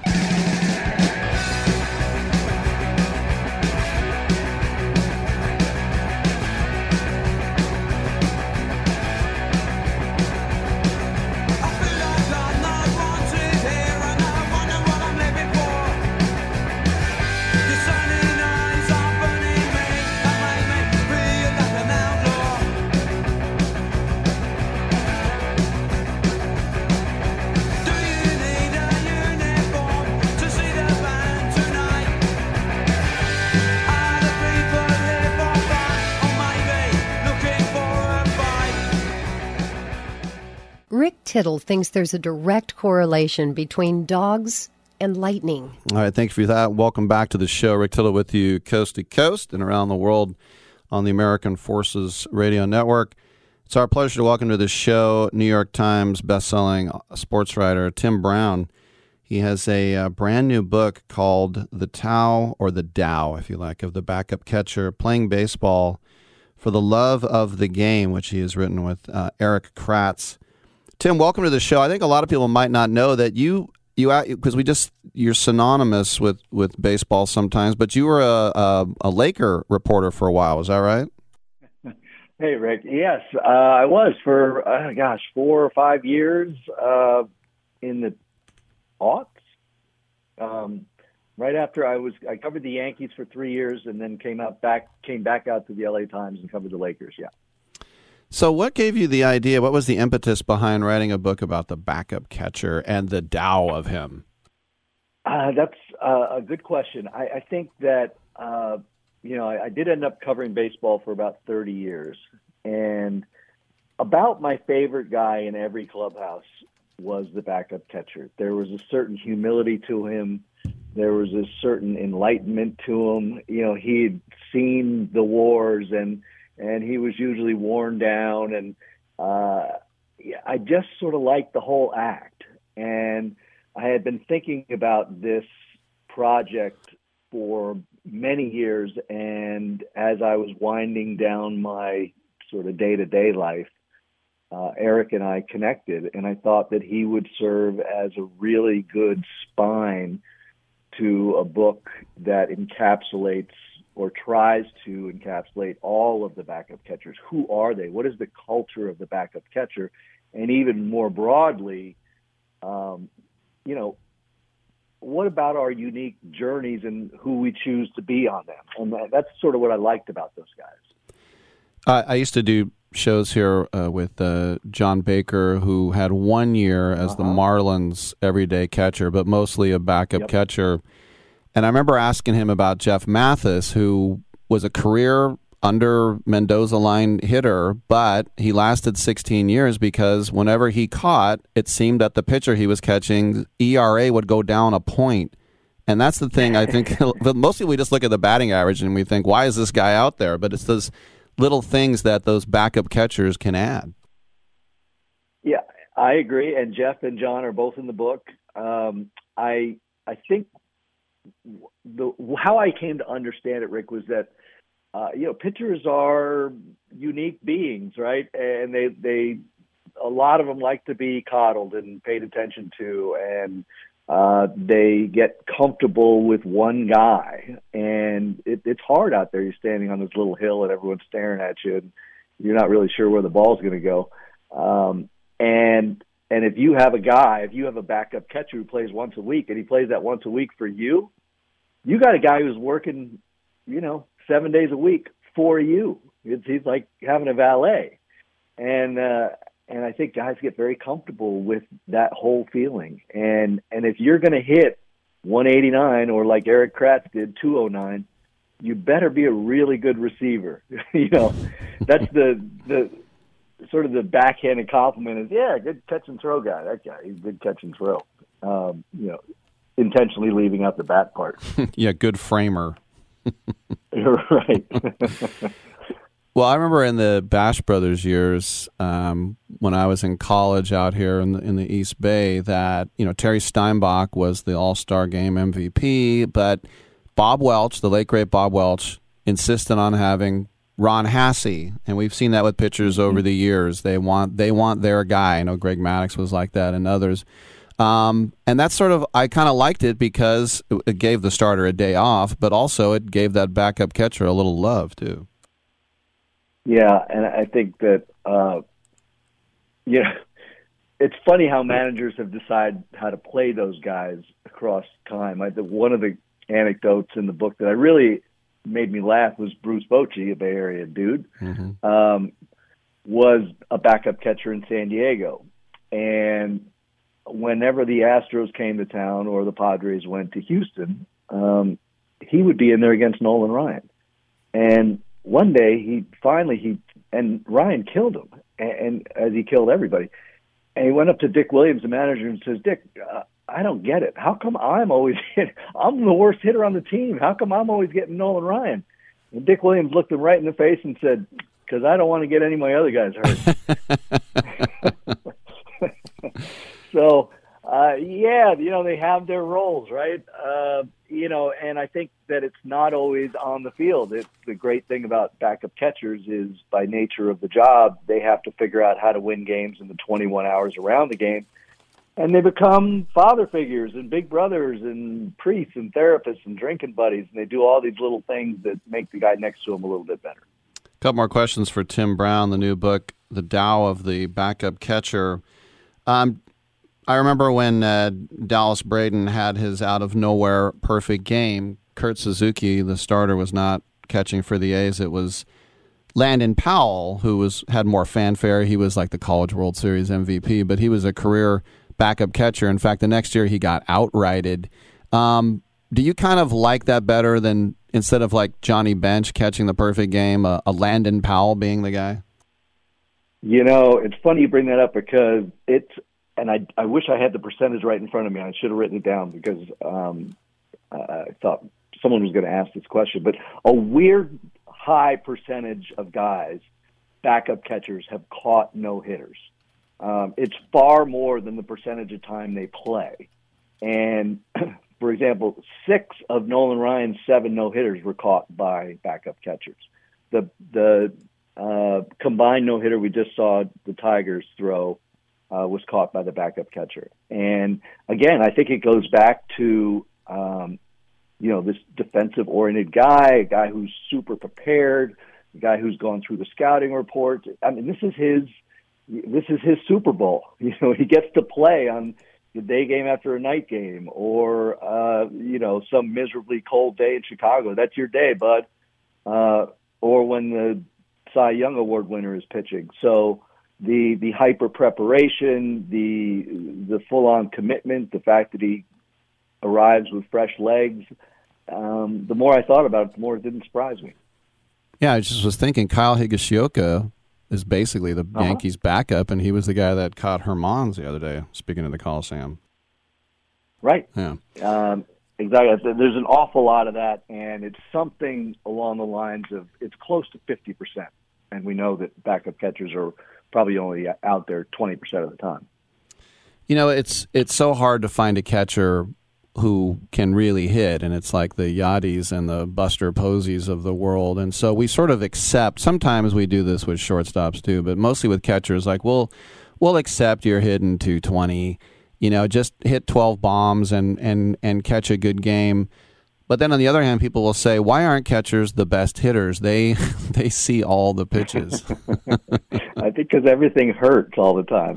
Uh, it's it's funny, Rick. Um, you know, do you ever see the documentary? I think it's called like ten feet from Stardom or twenty feet. Yeah, from Stardom, the backup like singers. Yeah, about backup singers, and it's so great.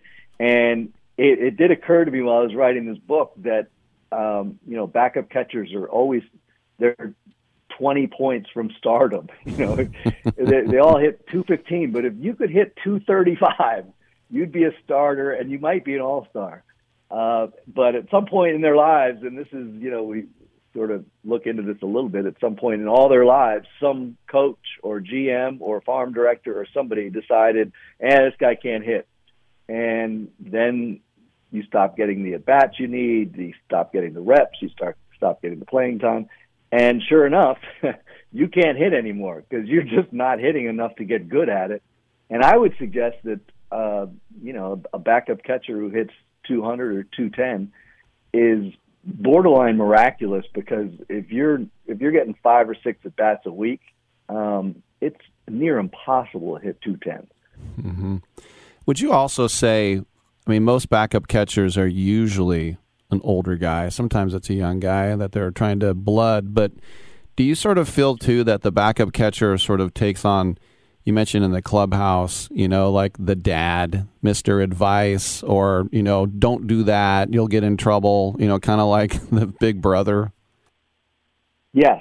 Uh, I think that, um, you know, they almost become the catcher slash coach kind of guy. He's the guy on the rail. He's the guy sitting next to the pitching coach. He's the guy in the bullpen, warming guys up and uh, helping make decisions on, you know, who's who's ready, who's not, who's uh, you know, who's who's up for the moment, who's not. The other part of that is because they're up and down often. Um, you know, they spend half their time in triple A and bouncing around and all that stuff. I do believe that the uh, uh, those sorts of backup catchers are helping to raise the next generation of catchers, along with the next generation of coaches and managers, because they've spent some time in the big leagues. They know what's going on up there. They know what's expected, uh, and they come back with that sort of information and, uh, you know, helping guys reach their next level, whatever that is. And finally, I mean, we got the All-Star game tonight, so I'll just throw this age-old question at you. Um, do you like the fact that every team is represented, or do you not like the fact that, like, Brent Rooker was an All-Star and initially Wander Franco wasn't? Like, what side are you on? Uh, I think over the years I've come uh, – initially I was just named the best thirty-five guys or whatever, and, and you know, if – if the A's don't have a player good enough, then they shouldn't get a guy. Um, but the rosters have expanded. Uh, by the time guys are checking out because they pitched Sunday or they're banged up or just don't want to go or whatever, there's something like eighty-five or ninety guys have been all-stars at this point. So why not, you know, at that point, go ahead and throw throw a guy in from, from a team that maybe uh, – wouldn't have one otherwise. But I have a strong, way stronger opinion on the fact they should still be wearing their team uniforms. Um, mm-hmm. When I was a kid growing up, I thought that was awesome. Right. I, you know, I grew up in New York, a Mets fan, and to see a, a Mets jersey on the field at the All-Star game, you know, was was awesome. I, I loved that, and I wish they would go back to that.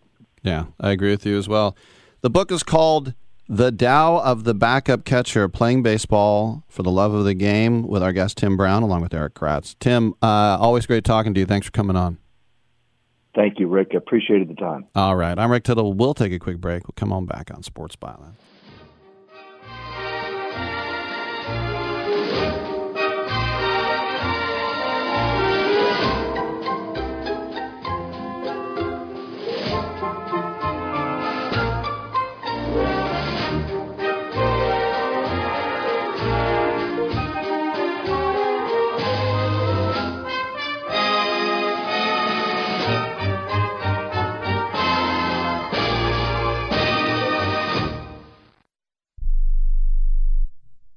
If you served in the Marine Corps, by now you know about the contaminated water problem at Camp Lejeune. If you were stationed or worked at Camp Lejeune from nineteen fifty-three to nineteen eighty-seven, you probably have a lot of questions. We have some answers. You could be entitled to compensation. Billions of dollars are being allocated to pay for damages to anyone stationed at Camp Lejeune during that time. Unfortunately, it appears that officials may have known the contaminated water problem existed and did little to protect their men. The Semper Fi Code was not honored. If you or someone in your family has developed a serious illness, including various forms of cancer, call this Camp Lejeune legal support line right now.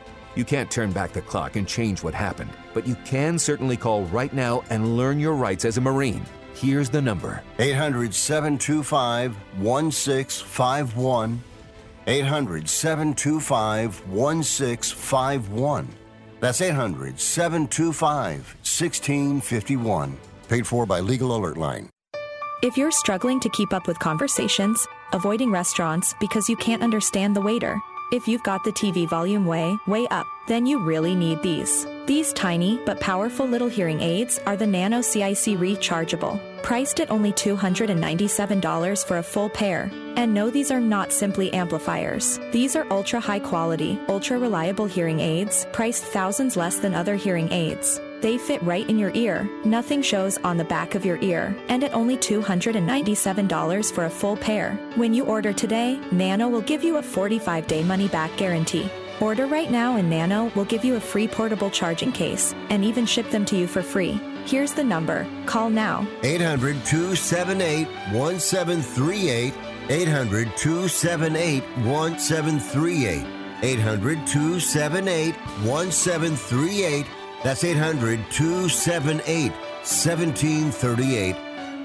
If you're living with diabetes and using insulin, you know the pain of pricking your fingers over and over again. Ouch! Well, by wearing a small remote device called a continuous glucose monitor, or C G M, you can reduce the pain of pricking your fingers. If you administer insulin three or more times per day or use an insulin pump, call now and learn how a C G M can help you. Painless. No more pricking my finger. No finger pricks. Convenience. They delivered it free and they took care of all the paperwork. You can reduce pain right away. Plus, it's accurate, easy to use, and helps you spend more time in range. And if you have insurance, you can get a new C G M at little or no out-of-pocket cost. Call now and get free shipping of your new C G M. Plus, we'll bill your insurance for you. eight hundred, three nine zero, five one six zero. eight hundred, three nine zero, five one six zero. eight hundred, three nine zero, five one six zero. That's eight hundred, three nine zero, five one six zero.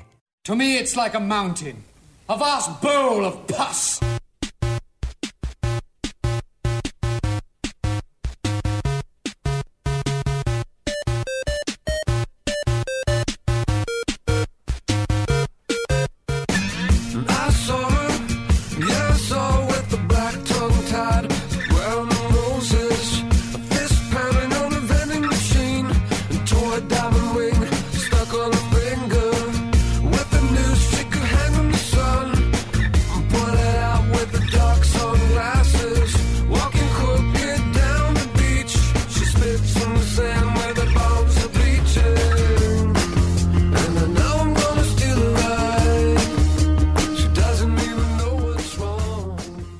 Tittle beats his servants. All right, let me throw this at you.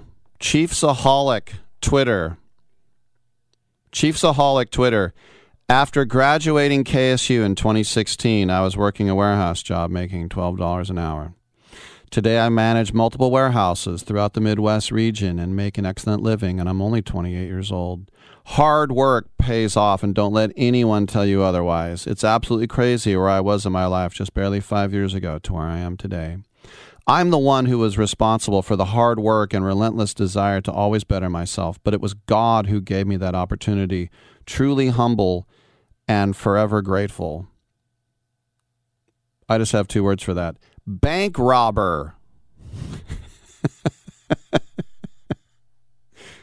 It's so stupid. I'm the one with the hard work. Well, I mean, I guess if the if the hard work is handing a note to some terrified bank teller saying, I have a gun, put all the money in a bag. It's just, it makes him even, I thought you couldn't get worse. But by the way, whenever they interview any sports fan, it's always a drunk guy from the fourth deck. Blah, blah, blah. It's always someone where the rest of the fan base is like, oh no, please not him, please. So this guy was already a raving jackass, and the fact that he said this was God and hard work. Let me throw a reference at you. Charles Guiteau. If you get that reference, I'll give you one hundred dollars. Do you get that reference? That's the guy who shot James Garfield. He thought God told him to do it. Yeah. And then he thought Chester Arthur would rescue him from prison with General Sherman. He's like, they'll, they'll let me go free. It's called being insane. Chiefs-aholic. He likes the Chiefs, and he likes alcohol. I'm Rick Tittle. We'll see you tomorrow on nine a.m. P E C time.